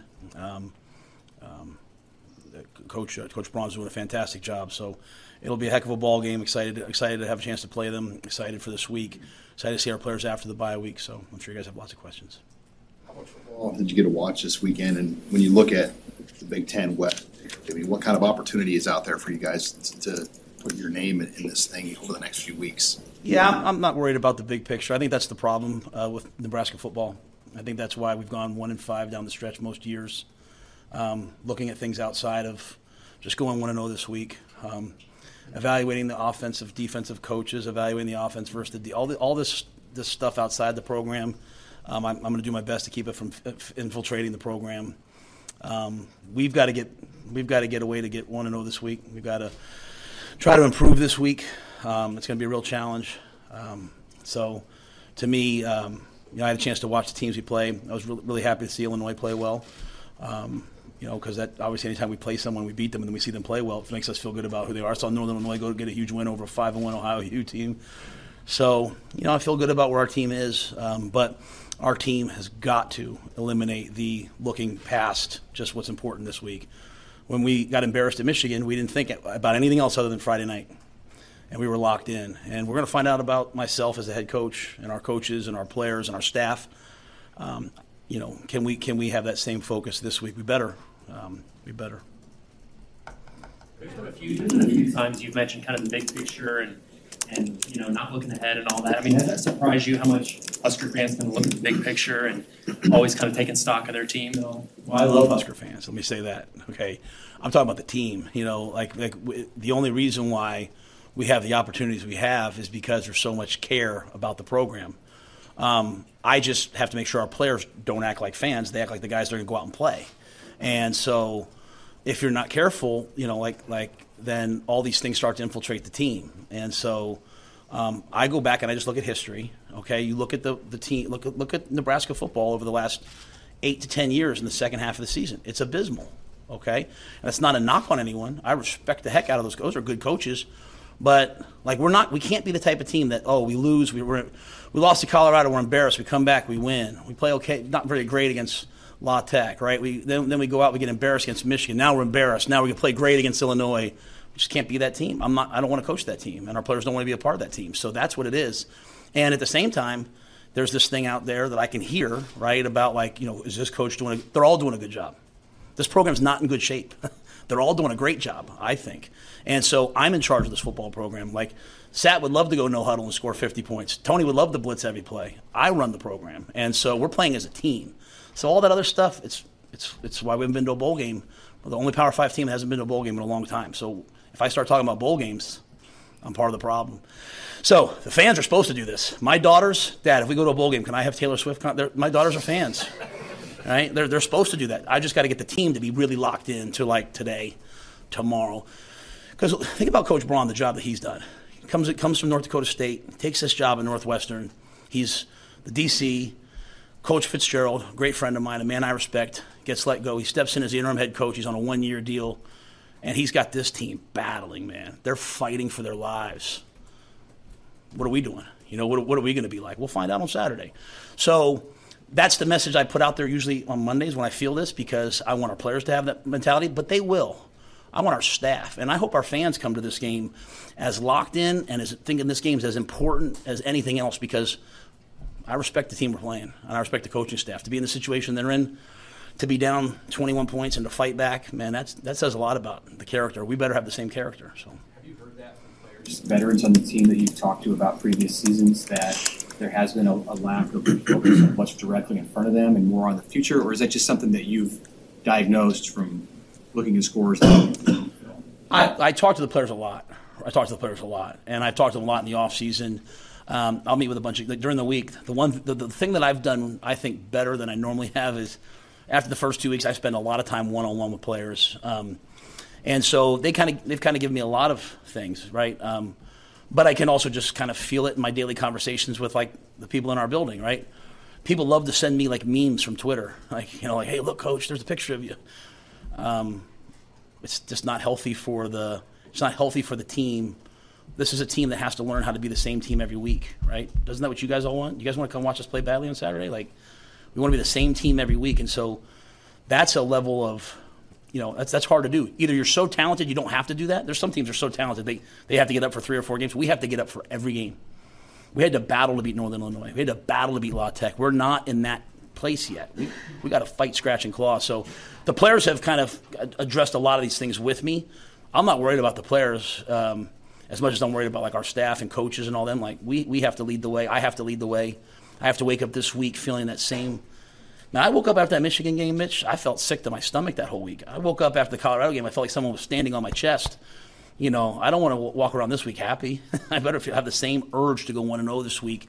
Um, but this is not about hey Northwestern. This is just about the program in general. I'm trying to do a good job of addressing it to people because I went to Tacoma this summer and I spoke, and there was a 97 year old woman that waited in line to meet me. And so when I think about Husker fans, I think about her, and I don't I don't want her like she waited in line to meet me. That's embarrassing to me, and I don't. I just want us to be that type of a team that, like you, when you come to see us play, you know what you're going to get, and so that's the challenge for us these last six games. Not to worry about what comes after them, but just to worry about how we do them. Coach, this rivalry between Northwest, I guess, right, matchup between Northwestern and Nebraska, it's been a lot of close games in recent years. I mean, have you looked back at some of those close games, some of the games? Yeah, I watched the. Well, I mean, I watched the 2021 game and I watched last year's game um, a lot. I watched both those games a lot. Right. Um, I thought what uh, Coach Frost and the offensive staff did two years ago was phenomenal. But Martinez was amazing. I mean, a lot of great things happened. Play great defense. Um, obviously, last year was a hard fought battle back and forth. But you know they have a new defensive coordinator, right? There's just not a lot of things that translate, so it's all it's all kind of new. So um, those are more like off season studies for me. You know, I get in the game week. I usually try to go back and watch personnel. You know, Coach Vokalek is there, who was here, so obviously he'll know our personnel. So I try to go back and watch their players versus our guys a little bit. But for the most part, now I have, you know, I have six games on them versus really good competition. Two top twenty-five teams that they've played. Uh, they're just a lot like us. Yeah, Jeff Sims is close to healthy 100%. How do you manage the quarterback situation there Yeah. this week and in the game? Yeah, I think uh, you know we're, we're, we're working hard to get Jeff to be the best that he can be. We're working hard to get Heinrich and Chubba to be the best that they can be. Um, you know, we'll play with Heinrich. You know, for now, um, Jeff just ready to go on a moment's notice. Uh, you know, we sometimes we mix him in with the ones a lot in practice. I would have no problem ever having a package to play two. I'm not saying we would do that, but I have no problem with the way he works. But to me, you know, Heinrich's played well. Um, Heinrich's got, done, done some good things, and so um, you know he'll he'll be the starter. Um, Were you able to, in a week, work on maybe improving him, but also improving the things that you guys can do with him and getting plays that help him to, to be the best he can be? Yeah, I think we were able to go back and really identify um, what he does well. You know, because when you build something, you usually build it around who you anticipate the starter to be. And so, hey, what are the things that not only is he comfortable with when you watch the tape? Hey, he's doing this pretty well. And then, what are some of the plays that we've kind of fell into? Like, hey, these are good plays for us. What are the plays that come off that? And at the same time, having to simplify a great deal with a bunch of freshman receivers now going to be playing. So it's kind of this unique, you know, hey, we, we have, you know, we're down to, you know, we're down to the third and fourth string tailback to start the year at least, right? We're down to some young wideouts, and we're also, you know, new quarterback. Hey, what do they all do well? And uh, we have enough good players to win with, you know, so just trying to find out what they do well. But I think Heinrich had a really good week last week. You know, he was still a little beat up from that game. That was a hard fought game. You know, he, he went out there and battled each day uh, to practice last week. So did Jeff. So I think we have a good feel as a team, right? Like, hey, what, what do those guys do well? I know you said uh, Emmett felt terrible about that fumble, but he had some a couple of nice plays before that. What, what would you say about just his progress at that running back spot and maybe what he can do in the second half? Yeah, Emmett, Emmett can play for us. I think Emmett's a good player. Emmett, uh, you know, we ran a counter with him, and he, he knifed up the field and got six or eight yards. I mean, I think he shows quickness and toughness and burst. Excellent protection, can catch the football. We just, uh, you know, we just have to protect the football, um, and he has to protect the football. Um, obviously, his was on an exchange; it wasn't a pure fumble. Um, so, you know, kind of going back to what Sam just talked about, right? Like, you know, hey, Heinrich wasn't taking a lot of reps with Emmett for a couple weeks, right? Now, just getting them kind of synced up together um, on some of those plays. But Emmett can really help us. In general, is there a, a points per game threshold that you've identified that it takes to win games in the Big Ten that you would feel good about reaching? I, I don't. I, don't, I would. Would never think about that. When it comes to Like just just so you guys know me because you're here. What I'm like. We were playing Illinois, and we, they, I was like, hey, they're not going to move the ball against us today. I don't care if I don't care if we run the ball every play and punt and like that's just what you get when you when coaching. You know, it's 25 mile an hour winds.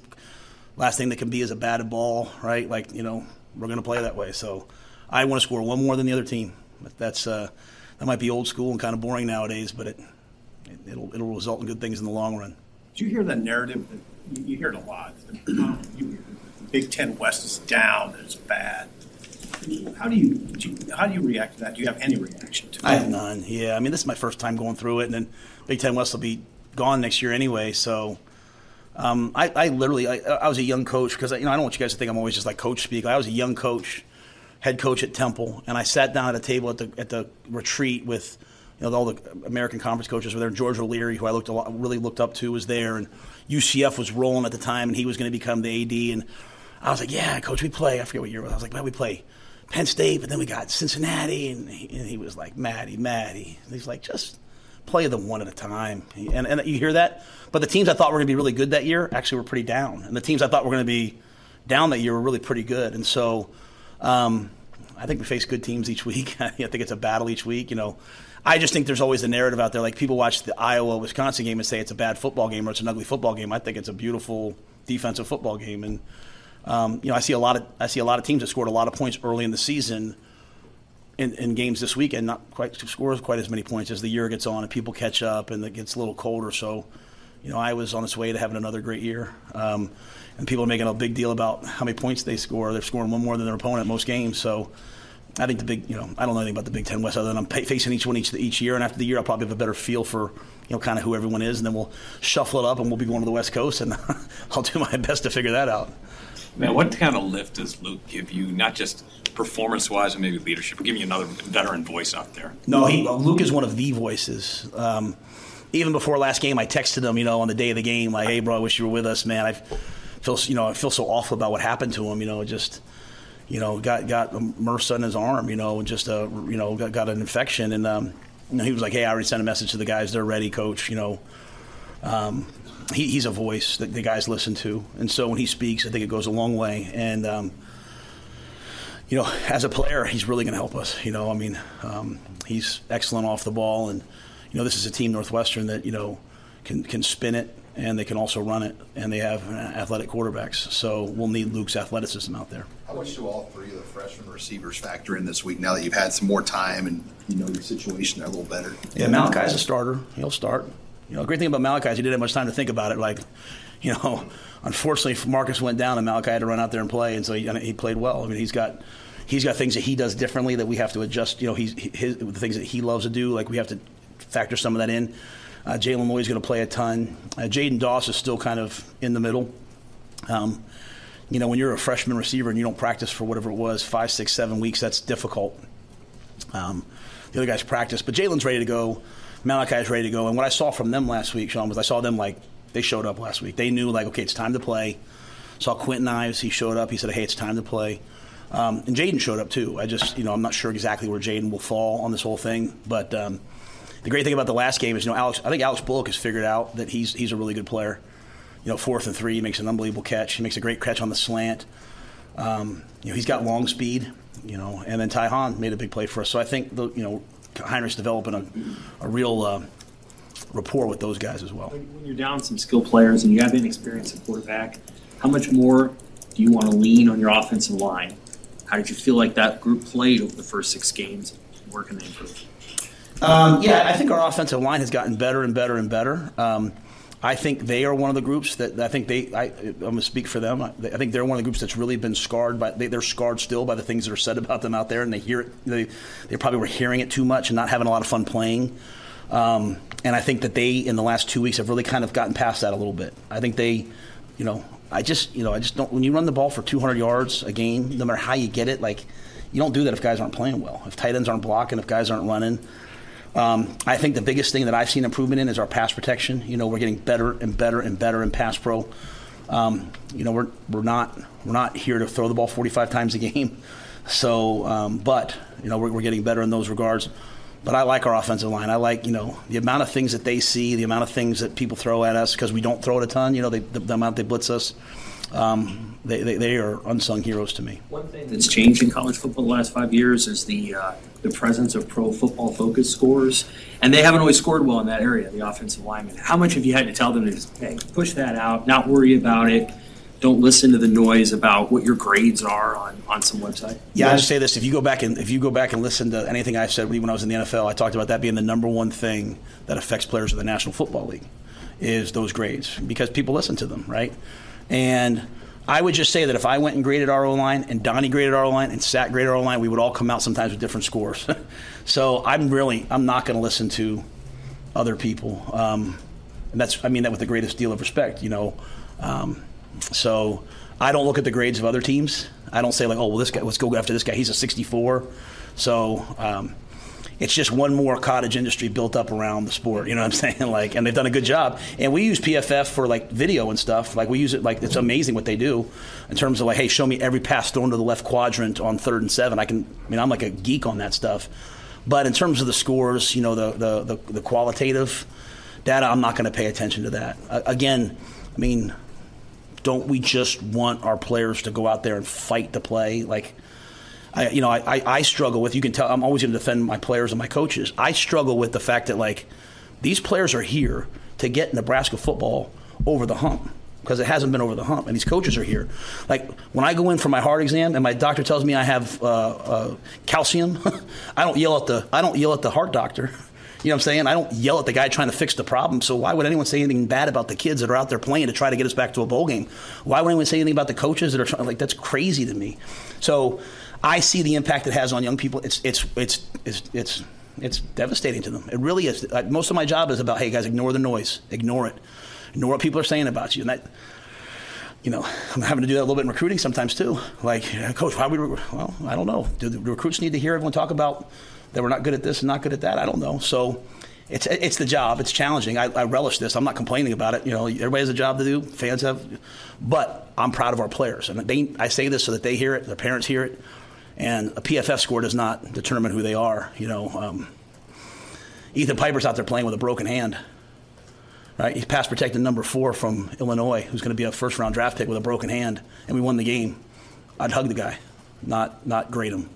When you got a chance to a paragraph or why why are grades like when you say you sat might have different grades? Why? Why is it, why they why, why the disparity? Because yeah, because it's one thing to say like, hey, he's supposed to down block and he did, and he gets a minus for that, right? But like, you know, it's hard to move. It's hard to move people in football, right? Like they get they get on they're, they're on scholarship too, so um, you know, like it's it's all just subjective. You know what I'm saying? It's just it, it's a it's, it's it's a moving target. You know, um, you know, it's just subjective. So if I can't if I if I don't trust myself enough to do it all the time, like I know what I kind of see, and I'm like, hey Donnie, we want this here. Hey hey Sat, we want this here. Hey Tony.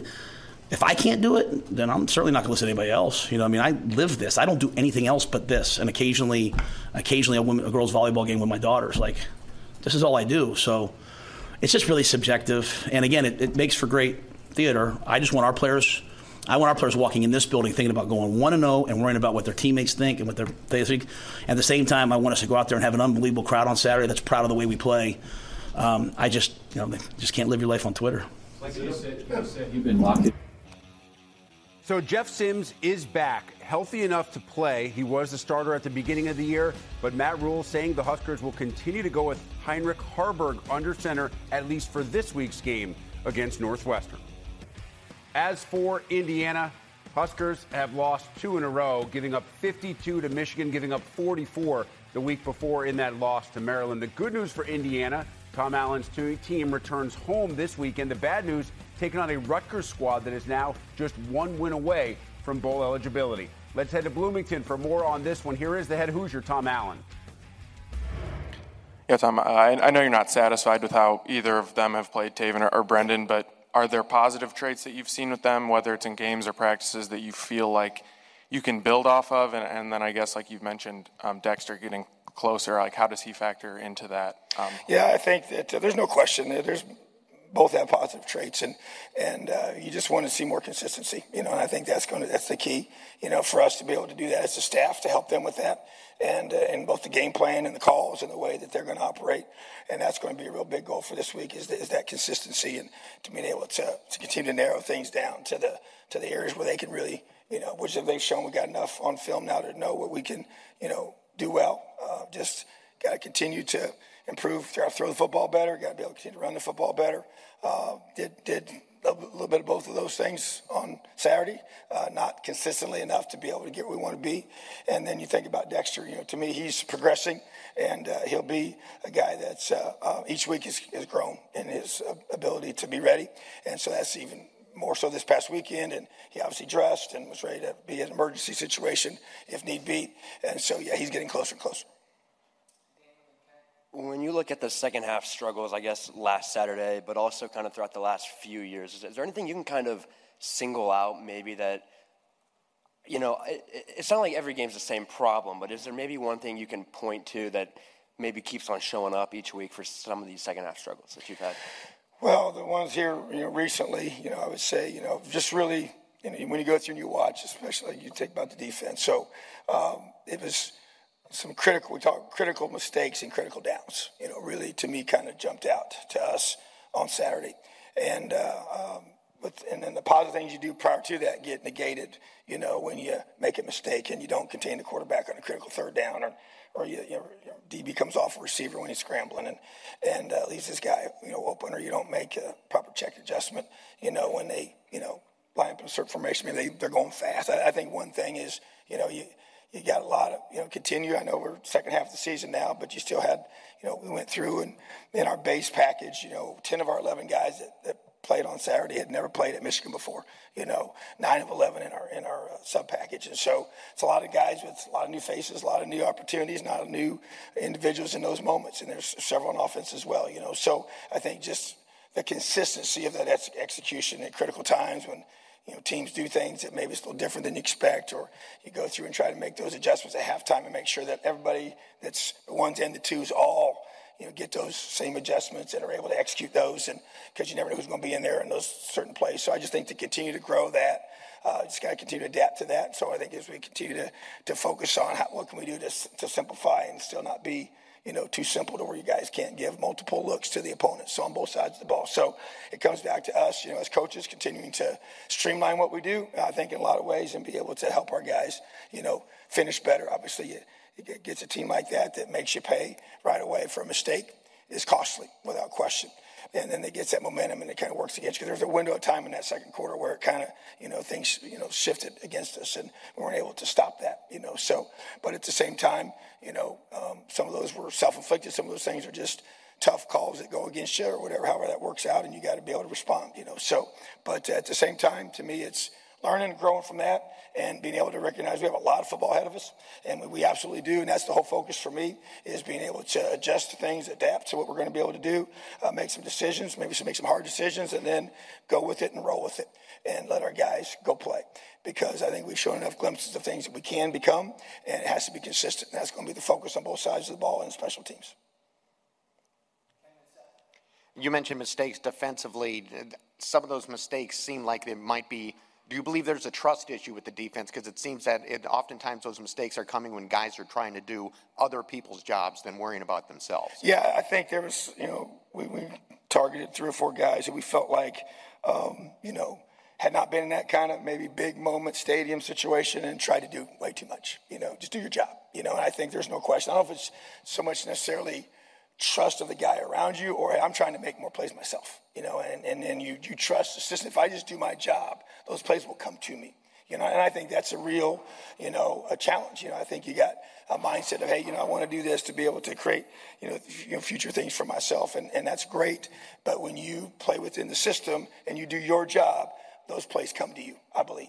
And so convincing a young guy of that is part of our responsibility and also convincing new guys of that that haven't been here uh, for a long time to, to, to, understand that and to trust that part of the system. And so, because I think the guys have done a good job.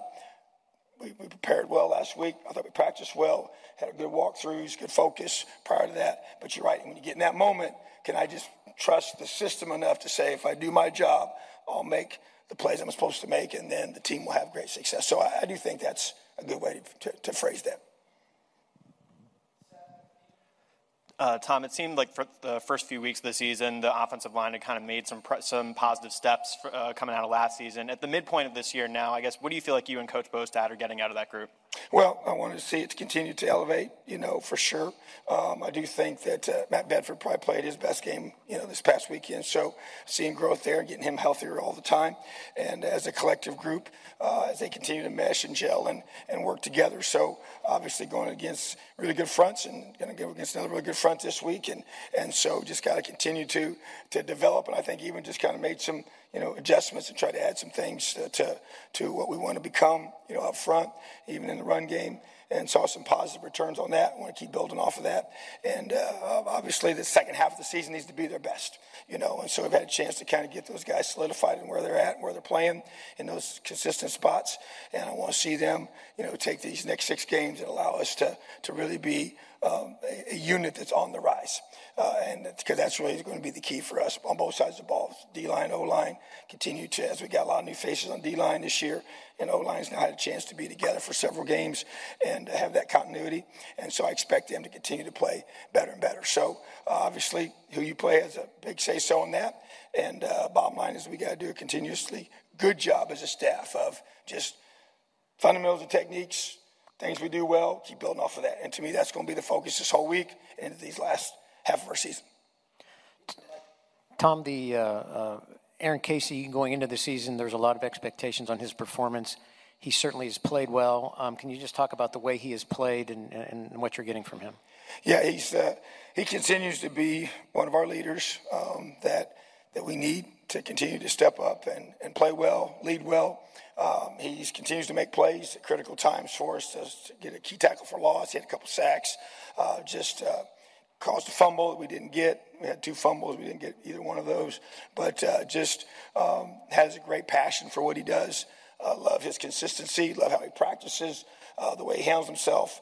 Uh, I can guy I can pull aside, talk to about when the guys come off the field or even during the week, and and just you know, a guy that that knows who we are, believes in who we are, and uh, has just been here as we've known. We've talked about his growth and, and what he's become. And so I just want to, once again, just, you know, I'm challenging our guys. We want to continue to be a, a, unit. So we want the linebackers to be a unit that's, that's on the rise. We want our defense to be able to make some adjustments here.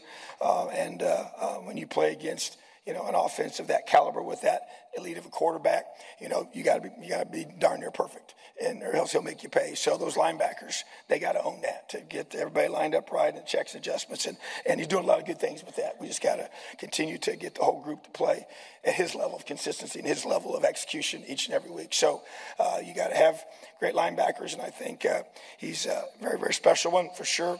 And I want to see him have you know his best next six games as he finishes out his you know the final phase of the regular season of his career here. This might be a question more about Tayven than, than Brendan. Um, um, do you worry about kind of the last seven games kind of impacting his confidence or development kind of going forward with having gone back and forth and maybe having him look over his shoulder? Do you worry about that lingering going forward? How has kind of the, the psyche of that room been, you know, kind of the last couple weeks in particular? Yeah, I mean, I think that, uh, you know, the goal obviously would be to you, know, you pick a guy and, and uh, every game he just just continues to improve and grow. And, and uh, so, um, obviously, at every position, if you have a guy that, that uh, is continuing to do that, then, you know, that progresses the way you like for it to be. And, and if that's not, then you may make a change, you know. And so, bottom line is, is that that position I get has a little more, you know, to it. And there's a lot, a lot of pressure on it, a lot of, you know, expectations. And that person is, uh, you know, different than every other spot, I understand. And so, but everybody has to perform as well. And so whoever that is, and I want those guys to know that. And yeah, there's no doubt they feel that pressure, and you don't want any, any guy in a position to look over your shoulder, but you also have to look forward and, and uh, you know, make plays and, and be a guy that's doing the things that you need to do for whatever position is, you know. And so bottom line is, is that, uh, you know, I want those guys to, to feel that. They have to embrace that and want that and, and be able to, to do everything they can to, to, to play their best on game day. And so at the end of the day, it's, performance-based assessment, you know, and so trying to do a great job with that and allowing them to, to be able to grow and develop. And uh, but we have to evaluate it and make decisions from there. So whoever the guy is and how that moves itself forward is the fact that we want to make sure those guys understand the game plan, execute the game plan, and uh, um, you know put the team, you know, as as a, as, as a coach does, and as a player does in that position, that has to be able to to rise up and, and take on that responsibility. And so, uh, obviously, it's a tough position to play, and you get a lot of a lot of scrutiny, good and bad, and uh, you have to be able to, to handle all that and the ebbs and flows of, of that position and what it demands. And so, uh, I think that's something, and they're both young, and so that's not easy to do without question. But at the same time, you know, we spend a lot of time with those guys, and and uh, I feel like that they're mentally in a good place, you know. But uh, there's at the same time, you want to make sure that they continue to play, you know, better each week, and that's the goal for that position and all our positions.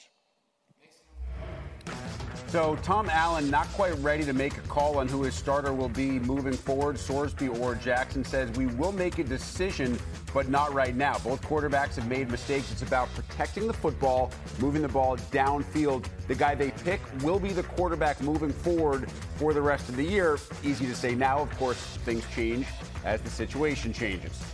What a comeback for Rutgers. Scarlet Knights didn't look good early, down 24 6 going into the fourth quarter.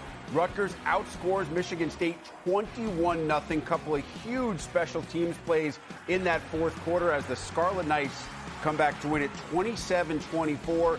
That is win number five this season. The emotions clear to see on Greg Schiano's face. His team now one win away from bowl eligibility, and they will try to pick up that win this week. The rest of the schedule in November, awfully daunting, making this Saturday's matchup in Bloomington against Indiana all that more important for Schiano and the Scarlet Knights. Let's head to the banks. Here is the Rutgers head coach. Big week. Looking forward to going out to Indiana. Um, I've had a chance to watch them now some last night and today. Um, you know, they, they have a good football team. You look at the, the four teams they've lost to, combined, they've lost three games the whole season. So, I mean, you look at the way they, they played University of Michigan, um, you look at the way they played against Ohio State, Louisville. I mean, they're, they're a good football team that has come up short a little bit. You know, it, it just read where Coach Allen said they're going to set, settle on one quarterback and stick with him. So um, there's some things that we're not sure of. There's some things that we know we have to get ready for, and uh, and we're going to do that. So with that, I'll open up for questions. You just mentioned the, the quarterback situation. What do you see from those those two guys on film that they've been kind of rotating through? Well, they're both really good players. Um, they both can throw it very well. They're both athletic. Um, I don't know. It's going to be a challenge, whoever lines up back there. But knowing well, you know, who starts the game, that'll be the guy. Then we just got to be ready for both. They're in a bit of a similar situation as you guys were last year in the sense of rotating quarterbacks. They fired their offensive coordinator at the bye week. What do you remember? What were the challenges of that experience that you remember from last year? And is there anything that you could take from that experience to your advantage this week, game playing against them? No, I think every situation's totally unique and totally different. And without being there, I have no idea what their situation is. So, um, no, I really don't think I can. Cal Monangai is leading the Big Ten in rushing. Was that? Did you expect that coming into the season, or is that a little bit of a surprise to you? Well, it's not a surprise that he's doing well. I mean, you never know how it's going to pan out, right? But I think what Kyle is a great represent representation of is this is his fourth year in the program. He's developed year after year. He's gotten stronger. He's gotten better as a football player. He's matured, and now he's a, you know, he's a grown man playing running back. You know, and I look back at over the history of the program, whether it was Ray Rice or it was Brian Leonard or it was Pop, you know, very very aggressive physical backs, downhill backs that run violently, and he fits, you know, right into that category of guys that, as they developed, became more and more violent downhill runners. Uh, Coach, I know you've had some different looks uh, on the offensive line in terms of personnel as the season has gone on. What do you make of how that group has been able to sort of get into a rhythm, you know, with those changes and just how they've progressed uh, as the season has gone on? I don't know if the rhythm has anything to do with it. I think what's happening is cumulative repetitions is starting to take a hold, and we're getting better. It's slow progress, but we are getting better. And as I've said, it's just got to continue. And there's some guys that are right on the cusp behind them, you know, young guys that are figuring out how to play. So uh, it's definitely arrow up, but it's it's not as fast as I'd like it to be. But you know, that's life. maybe a step of maturity have you seen with this team in the way that in a, in a game maybe things aren't going a certain the way that you want it to. Looks like things are getting out of control, but they're kind of able to put the brakes on and get back onto on track. I mean, because last season obviously sometimes things had a tendency to spiral a little bit. But it seems Yeah, like I think it's leadership. I think the leadership, uh, again, I keep talking about it, and I don't want to bore you, but it's it's that pipeline. And now we have more guys towards the back end of the pipeline that have been in the program for three and a half years, understand the culture inside out, have paid the price, you know, off season, spring, summer, and then in season. And the cumulative effect, those cumulative repetitions, not only of game reps and practice reps, but the winter program and all those things that make you mentally tougher, physically stronger. Um, so when when push comes to shove, those guys got to lead the program, right? There's a bunch of young guys that that are playing out there, they don't know. So who do they follow? They follow the leaders, and uh, we, we we have some guys right now that I'm really encouraged when our guys follow them. I know the answer to this question is probably chop, but coming off an emotional week and just getting the team to focus, how do you do that? Just given everything that went into Saturday's game. Uh, you throw the you throw the Indiana tape on all three phases, and that gets your attention in a hurry. You know, you look at first off, Tom Allen is an excellent football coach. I've known Tom for a while now. He's he's a great coach. He's a great person in his program. Um, you know, I I know Rod Carey, who's now the offensive coordinator, is an excellent coach. The line coach Bob Bostad was my line coach down in Tampa. So uh, they're a well coached football team. You know, Tom Tom's so heavily involved in the defense, and you can see it. Um, you know, it's just they make you really check every box in your preparation because they bring pressure from everywhere. They bring line movements that are hard to block. They rush secondary guys, uh, you know, and they have good players. Like their D line is unique. Seven of the eight two deep are transfer guys. And you know, you look at it, and you say, well, when I heard that, I read it before I always read the write up before I throw the tape on. I read the write up. I expected to see a disjointed group, you know, all that just came together. Far from it. They look like they've been coached by the same coach for a long time. They all play with pad level. They're stout. Um, then you know, um, Casey, 44. He's one of the you know, he's one of the top five linebackers in the in the league. You know, how do you rank him? There's a lot of good linebackers, including ours, in this league, but uh, he's really good. He's strong. He's fast. He's tough, instinctual. And then the secondary has a bunch of first-year starters, but they are playing well together.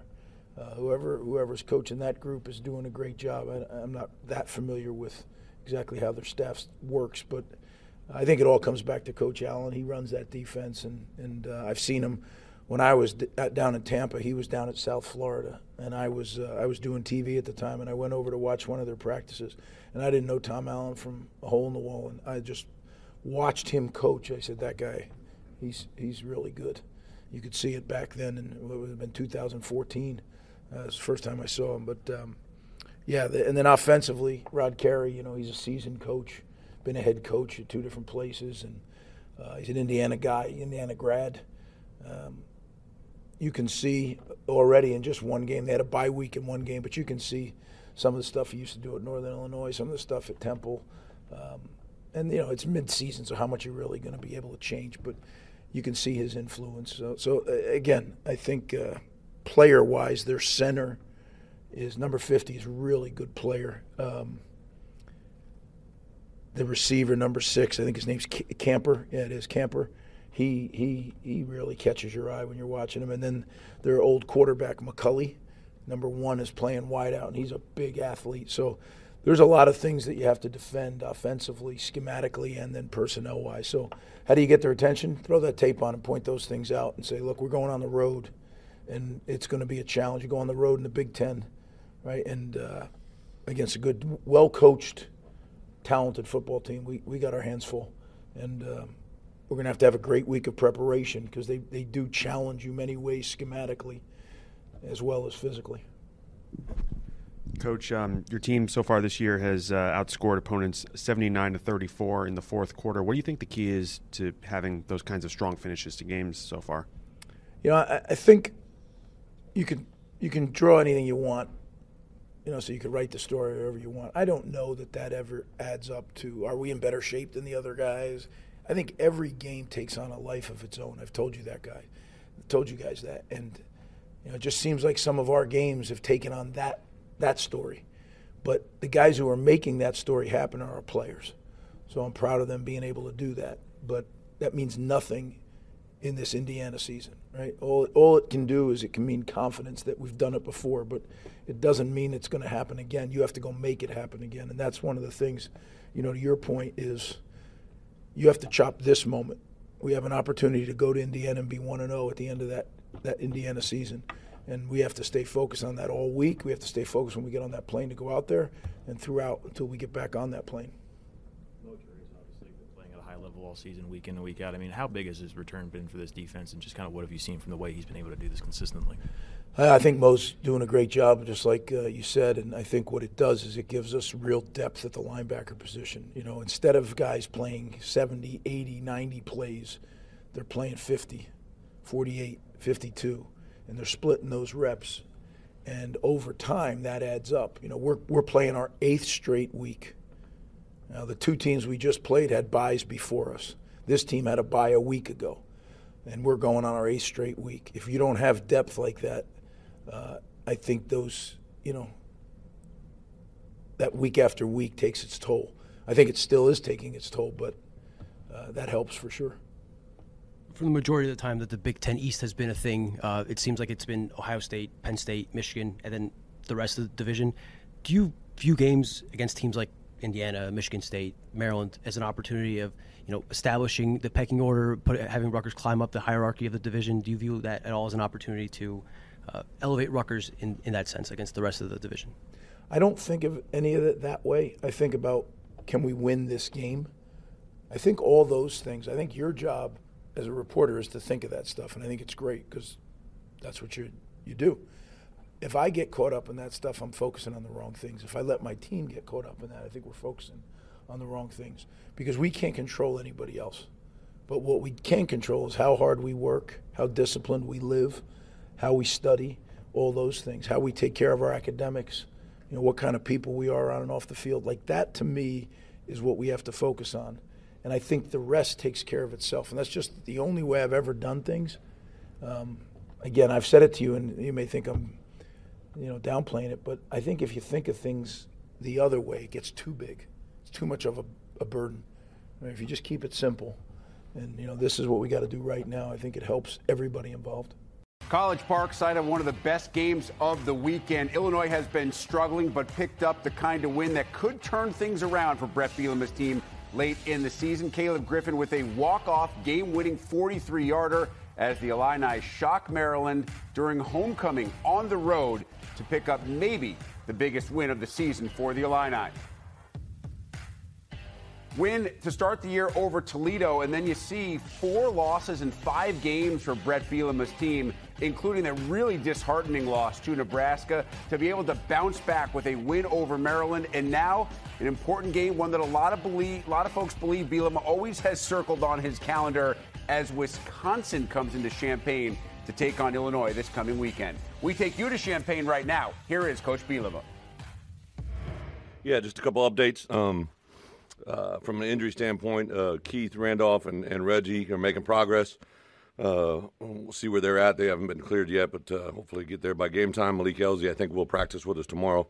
Uh, and then really Tarique Barnes and, and uh, Gesky both really got cleared last Thursday or Friday, literally right before uh, uh, our, our trip over there. So that's why we took them, but they really hadn't got reps for two weeks. So uh, they'll be fully engaged in the game plan, game plan this week. And then I know a couple of you guys probably have asked. Uh, uh, um, uh, Caden obviously came out of the game at the end, but he had he had no issue, just full go for practice for us moving forward. So really, from the game, came out pretty healthy. To be quite honest, got got a couple guys back for this week, which is always good. Um, uh, and and uh, see where they're at. Obviously, this Wisconsin team has transitioned a lot. You know, we've had several rematch games. Uh, Purdue, Nebraska were both rematch games, but new staffs, right? So it's another rematch game, but obviously a totally different uh, makeup, kind of what we saw from a year ago. There is some carryover on the defense side of the ball, but offensively, uh, obviously new personnel, uh, running back, obviously, but um, personnel used in different ways. So this is kind of a totally new new opponent in that regards. Um, excited to get back here in Memorial, and uh, this is our eighth week, right? So there's some things that we started doing last week in practice. I thought our guys really responded well. I did some things Saturday, um, Tuesday, Wednesday, and Thursday last week to kind of increase their mental reps and decrease their physical reps, and obviously played a four quarter game and played really strong at the end. So uh, we'll mirror some of that coming forward this week and uh, um, go forward. So with that, uh, congratulations to Seth and uh, Caden, two guys get Big Ten Player of the Week. I think that's a huge deal and uh, very well deserved. I thought uh, uh, I asked Brett after the game, are we going to nominate uh, uh, um, Caleb for the walk-off field goal or, or Isaiah for the two punt returns, and then had the Penn State kid get two punt returns for touchdowns. So I, I understand why he got it, and obviously the punter for Iowa going over 400 yards is a special treat. So um, too bad for those two guys. They couldn't get the special teams player of the week, but very well deserved. every week is the same for you guys, but what's the key as a coaching staff when you do win? What do you emphasize to sustain? Yeah, um, really stay status quo. Our our, our schedule for uh, Sunday uh, really remains the same. Win or lose, I might tweak it, you know, just because of the number of reps in a game, um, like the amount of uh, uh, time that we devote to the opponent versus the upcoming opponent. But we pretty much uh, every Sunday kind of put the game to bed, win or lose, and then uh, uh, have a brief dinner break. We did have a victory meal, which I think our guys really enjoy. I know coaches enjoy as well, and then. Uh, jumped into our preparation for Wisconsin. Sometimes we'll take them out on the field, depending on kind of where we are injury wise uh, and everything. But uh, for the most part, that, that Sunday, the reason we do that is to really win or lose. You flush it and move on. And I want them to hear walking out of the building on Sunday night nothing but our next opponent, which obviously was Wisconsin. So they turn the page, and then today is a day off. But we see a lot of our kids come through, watch film, uh, get early game plan thoughts, and, and obviously come over and get a lot of treatment. Some of our guys do a voluntary lift on Monday as well. What changed for you or flipped in that timeout to go from calling field goal before half to, to going for? Uh, the confidence in my coaches, uh, Barry Lunney. Uh, I, I asked him if he felt good about the call, and he immediately answered, said he felt, felt great with the call. Um, uh, all the offensive coaches felt that way, and then, you know, what we uh, there was a little bit of a three-headed monster going into that that little scenario, right? We got really close on the pass play, so we were trying to get a a, a read from the officials on on whether or not uh, the ball was crossed. They've gotten really hairy uh, this year about um, coaches leaving the box. I, I, was trying to get down there to ask the question, and the clock was running, and I had one timeout to use, obviously. So um, a little bit of that going on, with the addition to if it was short, do we want to go for it? Do we want to kick the field goal? Uh, and then obviously when they called timeout, that kind of cleared everything up for us and let us let us go to that moment. Short yardage that, Yeah. that we talked a lot about in. Are there- Is there any confidence carry over your offense, your coaches? Well, um, you know, you go back to last Sunday. Um, uh, I had a meeting. I always, you know, meet with both sides of the ball. We meet as a staff, but then I'll sit down. And one of the things I direct staff last Sunday was we were going to put in our instead of having Wednesday be our third down, third and short, and fourth and short install. I moved it to to Monday, and then we repped it Tuesday, Wednesday, Thursday. Uh, and obviously, the first third and one was on the very first first drive that converted, and then obviously the next play was a touchdown. And I and I made a big deal of that Sunday night in my presentation to the team about how we win games, and a lot went into that prep, and a lot went into the results. do the, you know, maybe more mental reps, a little fewer the physical reps. Is it always, I mean, are you always looking at that midpoint of the season, or do you adjust for Um, the team or schedule? Or? Yeah, I think as a head coach, is one of the, one of the things that I, I think it, like today, uh, um, uh, I had three sheets laying in front of me of kind of a tomorrow's practice schedule, and I'd kind of gone back and forth several times with what I wanted to do was trying to tweak it between uh, a certain number of periods and a certain number of walkthrough periods. And, and Mark Torson, our chief of staff, he came in and I think he saw all three sheets, and I kind of went with one. Um, but I modeled it a lot off of what we did last year in week eight uh, a little bit. There's a little bit of carryover from where you've done things in the past, but really it's about this year's team, right? And uh, last year and last week in particular, we had those uh, two freshman running backs. We knew they were going to be uh, the, probably the guys on Saturday, so we wanted to get a lot of good early down reps with them. So we kind of increased the number of early down reps and minimized the number of uh, um, uh, third down reps that they took. So uh, it's a little bit give and take each week, to be quite honest. But yes, you do all year long kind of taper as you get going, um, and then obviously coming out of the bye week, we'll we'll use a little bit different schedule because we'll get an extra day of preparation or a couple days of preparation for that as well. Yeah, the game, the game plan, and really the execution offensively. Is it was that more indicative of the identity that you want to have as an offense? Are You talking about this past week? Yeah. Well, anytime you have success, that's an easy answer, right? Um, but I, I do think, uh, you know, uh, Barry in particular, like felt really good going into the game. Uh, talked about things the week after that, obviously out of the out of the Nebraska game, and I think early on we kind of, uh, you know, the way Reggie was moving around, obviously we knew we weren't going to have Josh. I said, hey, let's just go with a game plan of we're going to have uh, Caden and Aiden as the availability, and and and uh, Fidanzo as the running back tandem, and, and, let's go from there. We devise a game plan, and anytime he gained for, uh, 12 yards on the first play, uh, you know, it was a pretty pretty uh, impactful play, and then had a nice mix on, on that first series of some run and pass, and then I think the third and one that converted into the touchdown the next play really had a, a huge part. And then we uh, scored on, on series one, six, seven, and eight uh, of 12 series, right? So uh, six was the one right at the end of the half, obviously, that uh, it resulted and that was directly um, from a guy of ours stripping the ball out. Um, recovered it, and then we had an end of half series, and then we came out and double dipped. Uh, and, and I and I kind of knew locks, like we've said, we I knew they put a huge emphasis. They, he comes from this game same uh, uh, uh, coaching tree as I about you know kind of the Belichick, uh, Saban double dipping. That's a that's a big thing with those guys, and I knew what I was trying to do, and I also knew what they were trying to do. I, uh, know Wisconsin is the focus, of course, hmm? but you got five conference games left. A lot of things still available to you.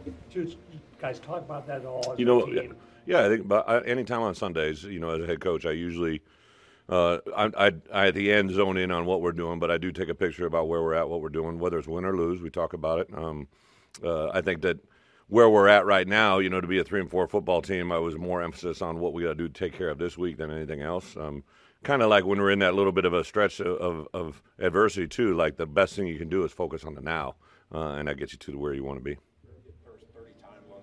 What's that? Thirty times on Saturday, where the guy who touched the football on offense, the center, the quarterback, and the skill guy was not more than 20 years old. Mm. Um, do you think about the, that you have right now? And I know you have a standard for It's a great PFF stat. You had to research that. You had to do some work on that. But I know you have a standard for you want them in week eight, but is there excitement about where they could be? I think I think it was very apparent to me, right, um, uh, when we got into fall camp. I, I, remember, I think I said this in here. You know, we got a room of 120 guys, and 40 of those guys have never been with us before, right? And uh, really about half of our travel roster is, is all new, right? As many veteran players as we had coming back, you know, you take a guy like Miles Scott, who'd been with me for two years, but this is his first year at free safety, and there's just little things like that that, uh, in in retrospect, you know, I, I needed to uh, be a lot cleaner about how we approach the game and how we teach it and what we do. Um, I think that's a, a balance that you always got to be aware of as a head coach. But we do have a lot of youth that's playing extremely well. I tell you what, to see uh, Dylan Rosiak play the way he has the last couple of weeks, uh, Kenenna Odeluga, um, you know, he made a recovery there at the end of half. That that that end of half drive never happens if I, I can't tell you who stripped it. Um, Taz says he does it. Uh, uh, uh, Johnny said he did it, and and Dylan Rosiak said he did it. So regardless, the ball came out, and then you know that big man was jumping on it, and you see Kenenna just literally, if you zoom in on that, it's it's amazing that he gets that ball out of there, and he's just got a kind of a knack for that. Um, Dylan Rosiak on the on the second and nine on that last series, you know, he's one on one with a quarterback out in the flat, and he gets him down. Um, uh, there's a play, you know, when they threw to uh, the quarterback on kind of the reverse throwback there. You know, I remember somebody on the headset goes, "It's wide open," and I said, "Miles is there," and Miles took a sideline skinny, which we practiced at probably six to seven times during fall camp, and he just got him down and three plays later, we're they're punting. You know, so there's so many tangible, fundamental things that our young players are doing well. Uh, sometimes you got to live through some things that you're going through it, but uh, I'm also excited. You know, Johnny and Keith. Obviously, Keith missed last week, but those two guys are probably playing as good a football as I've seen them play. Uh, to see Seth Coleman come along and, and, and you know have the production, that he actually just literally got a text from OC. Uh, I think somebody tweeted that, that hadn't been done uh, since OC had done it. So OC sent that text to me with some uh, some wise jokes. Uh, so uh, I just it, it's fun to see the growth of some of these guys continue to get better and better. Alec Bryan is playing really really well. Uh, um, Gabe had a really good week of practice. I, I thought he was going to kind of have one of those games. I think when he missed that sack early, that kind of frustrated him a little bit. He's so bound up. Uh, but Gabe is really, truly playing pretty good against the run, better than he's ever played. Not the production, but uh, that stuff will come voices from last mm-hmm. year's team, and I'm just wondering how Casey Washington in particular has stepped into that. You know, it, it, I would say that he's probably one of the most, in my opinion, uh, uh, shining examples of someone that's really literally came from uh, when we started here. Well, obviously he left and came back, but uh, you know, my first year.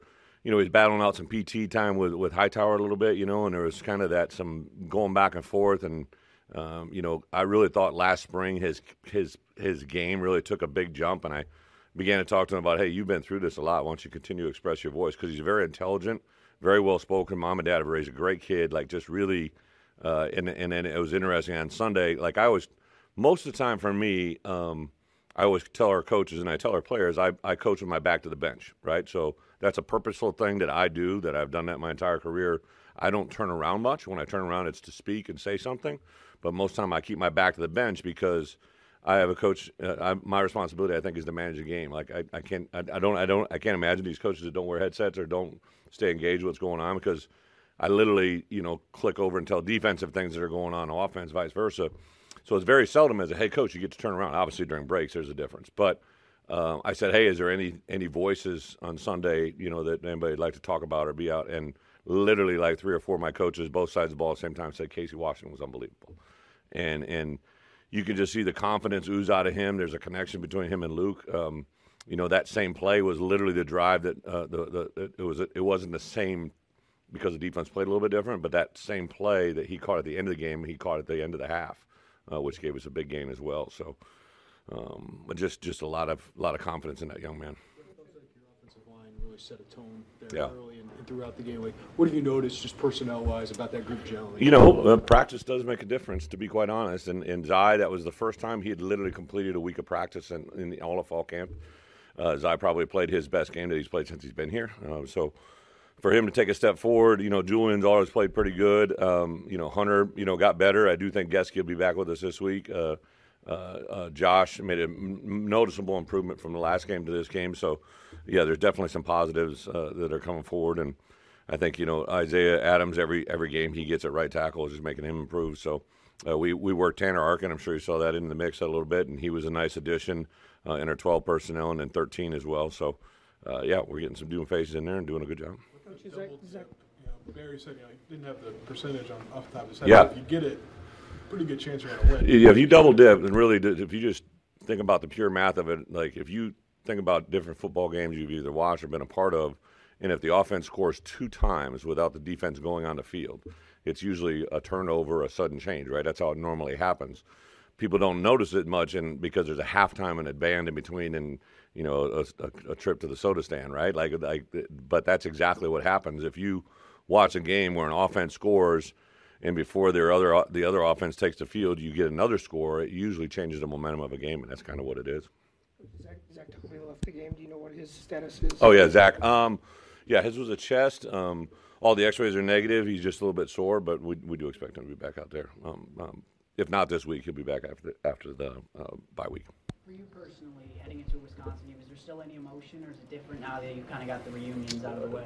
For me, uh, with it, with Wisconsin coming here, um, there's always, you know, it was nine years of my life. Uh, uh, got married in Madison. Um, have a lot of uh, coaches that are on that staff that you know that uh, are you know not so much now, but um, they're, they're always going to be those things. But it, it literally vanished as soon as I left there. Like it just, I'd, I'd been through it before a couple other times, so uh, just have a, you know, Luke and I have known each other for a long time. I have a lot of respect for him. Uh, don't know a lot of his coaches, but uh, obviously uh, a guy that uh, has uh, built uh, a a lot of tradition. What he did at Cincinnati, he's continued forward there. So uh, yeah, just just a lot of respect more than anything. Keith on Saturday. What's that? Without Keith on Saturday, what did you get out of your defensive line? Yeah, I thought Johnny, you know, he kind of took into that role, um, played him kind of in that position. Uh, Bryce Barnes did a nice job. I thought Sed McConnell has just continued to really get a lot better every time. Denzel Daxon, another guy showed up. Alex Bray. Um, uh, we had Pat Farrell there. He didn't get in there, but Pat Farrell had a nice week of work. But I, I think, for in particular, I think Bryce and and uh, Sed really jumped forward. You know, Johnny just continues to be very impressive, and uh, I didn't realize his whole recruiting thing. That I, I found out about that midway through the week that he had committed there and all that goes into it. So uh, I know it was, a, it was a fun week for all those guys. I, I think they really just enjoyed the game uh, uh, from A to Z, and obviously uh, it, that'll carry forward hopefully in our prep against Wisconsin. Obviously like pre-scouting work. Yeah. Uh, what are the logistics when their quarterback gets knocked out Yeah. the week before? How do you? What's the early part? Of You know, so I had watched a lot of North Carolina film specifically, right? Uh, obviously uh, uh, during the spring and during the summer, and, and uh, just trying to get a feel for uh, Longo, and and uh, you know, obviously that was a different quarterback, right? So I kind of had looked at it through that perspective, and there there are some things obviously that carry over from there, but they've kind of had their own little Wisco type offense that they got going, I think, which is obviously a big big responsibility on the OC, but I can see Luke's hands in certain things probably as a defensive guy. Um, uh, their quarterback uh, uh, that came in the game, you know, he got a lot of he got. I mean, obviously he's a new quarterback, but he's had you know experience, and he also um, you know got a lot entire second half. You know, he's got a really a good feel for the game. Um, obviously, with the running backs when they're running the way they have, um, that that takes a lot of pressure off them, and I think they're they're very good uh, up front, and, and on the perimeter they got some choices. So. Uh, but I think anytime you're breaking a new quarterback, there's going to be that under that, that that get to know you period that that I think uh, uh, as coaches we have to prepare really for everything because they haven't really showed what they can do. I think he moves really well, better than I thought, uh, or I, you know uh, he moves better than I had hoped, I guess, uh, and and uh, creates threats in that ball game as well. Run game different in this offense, and what's the challenge of Braylon Allen? Yeah, you mean from what they've been? Yeah. Well, it's just totally different. You know, it's it's eleven. It's a, a lot. You know, they have smaller personnel on the field, um, but a lot of the same concepts: inside, outside zone. Um, uh, do some pin pull and some stuff that you know just still carries over. Um, uh, I think offensively, you you know you've you've literally seen them kind of change and evolve during the course of the year. Uh, now, anytime you play Iowa, they're a little different, right? Um, uh, and uh, you know the, they present such a challenge defensively. Sometimes the game plan that you see against Iowa can't carry forward to a lot of what they do. Iowa plays a lot of quarters and plays a four down front, which, you know, for us, there's not a lot of carryover into the look. But obviously, the Purdue game is a good one for us to take a peek at, and there's some carryover there as well, and uh, even Washington State and some games earlier in the year. I guess Aaron talked, talked about what he's able to do on third down when it's third and six, third and seven. I guess what do you notice out of him as a play caller, just the way your defense connects? Yeah, so you know, I've had a lot of defense coordinators. Uh, I think, um, yeah, uh, I don't know how many I've had now, but you know, guys that become head coaches: uh, Charlie Partridge, Chris Ash, Dave Doeren, um, and and obviously Ryan. Um, so I've known Aaron in such a different capacity, right? Like, so he literally came in my office last night, I believe, like ten thirty or so, and I had like thirty plays I wanted to show him or whatever. We went through the game and all of a sudden I look at the clock and it's twelve thirty, right? And and like you guys sit up here, he can just go, right? Like because it's uh, when I have an edit I want to watch with him. I like watching it with just he and I, right? Because I like just I, I've been trying to grow him. You know, like one of the things that I really like to do is with young new coordinators is kind of you know grow them, work them, and, and from a defensive point of view, it's a little bit different than offense. But um, uh, he just can he can he can really go right? Like he can really talk and like so it takes us you know two hours to get through a 30 play edit right? Because we end up talking about it goes in this direction. But what i've noticed out of him a play caller his directness um, his assertiveness um, we changed some things around last week. I took andy Buh out of the box and put him on the field and i took antonio uh, and grant morgan who's a very talented young coach and put him upstairs. And andy had been on the field two years in a row. You know uh, uh, uh, kevin had always been upstairs right? And I really I thought we I wanted to see things in the back end. I thought Antonio and he gave great insight. Antonio and Aaron, I mean, they've played together, right? So they have a connection. So I really like the way our staff is evolving defensively and getting to know our players. We've made some adaptations. Uh, some of the things that we do well, some of the things we haven't done well, uh, taking advantage of of uh, you know some personnel, but also not allowing them to take advantage of our personnel. Like is a big part. I think one of the things defensively you really have to be aware of more than anything is all all offensive coaches look for your weakest links, right? They want to look for things they feel they can attack, and when they're doing that, you have to take notice of that because that's what they see, right? I, it doesn't matter what we see. I always tell them, I always got to look at it from an opponent point of view. What are what are they telling you your issues are, and that's what we really hone in on. Thank you. Bret Bielema and the Illini returning home to take on Wisconsin. Bielema says he watched a lot of North Carolina film in the spring to get a feel for former Tar Heel OC, now Wisconsin OC Phil Longo. Anytime you're breaking in a new QB, Bielema said there's going to be that get to know you period. No Tanner Mordecai moving forward for Wisconsin, so Illinois will have to be, quote, prepared for everything. What an amazingly eventful late summer and fall it has been for Northwestern. Obviously, the coaching change to start the year, the Big Ten loss to Rutgers in game one suddenly through six games, no one would have expected the Wildcats to be three and three, but that's exactly where interim head coach David Braun has this team as they get set for a weekend road trip to Lincoln and a day with the Nebraska Cornhuskers. In advance of that game, we take you to Evanston and listen in to the interim head cat, David Braun. You know, coming off a bye week, uh, really proud of the way that our guys handled last week. We we invested in some developmental opportunities for for our entire roster, but specifically our guys that haven't been seeing a ton of in-game reps, which was, you know, an incredible opportunity for uh, us as a coaching staff and and uh, our players to continue to improve and root into techniques and fundamentals, things that we'll need to continue to lean into as we move forward. Uh, ramped up the second half of the week. You know, um, you know, we, we invested the entire week last week in Nebraska prep, but really got an opportunity as the week wore along to really get into more situational football in our Nebraska prep. Uh, and then had an opportunity to have a, have a little bit of downtime over the weekend and, and hopefully use that to uh, you know get our bodies back and, and continue to to get as healthy as we can as we as we enter into uh, to the second half of the season. But uh, certainly uh, excited about the opportunity that's ahead for us out in Lincoln. Uh, you know, facing a, a very well coached football team, a team that you know certainly is starting to find its rhythm with an adjustment at the quarterback position.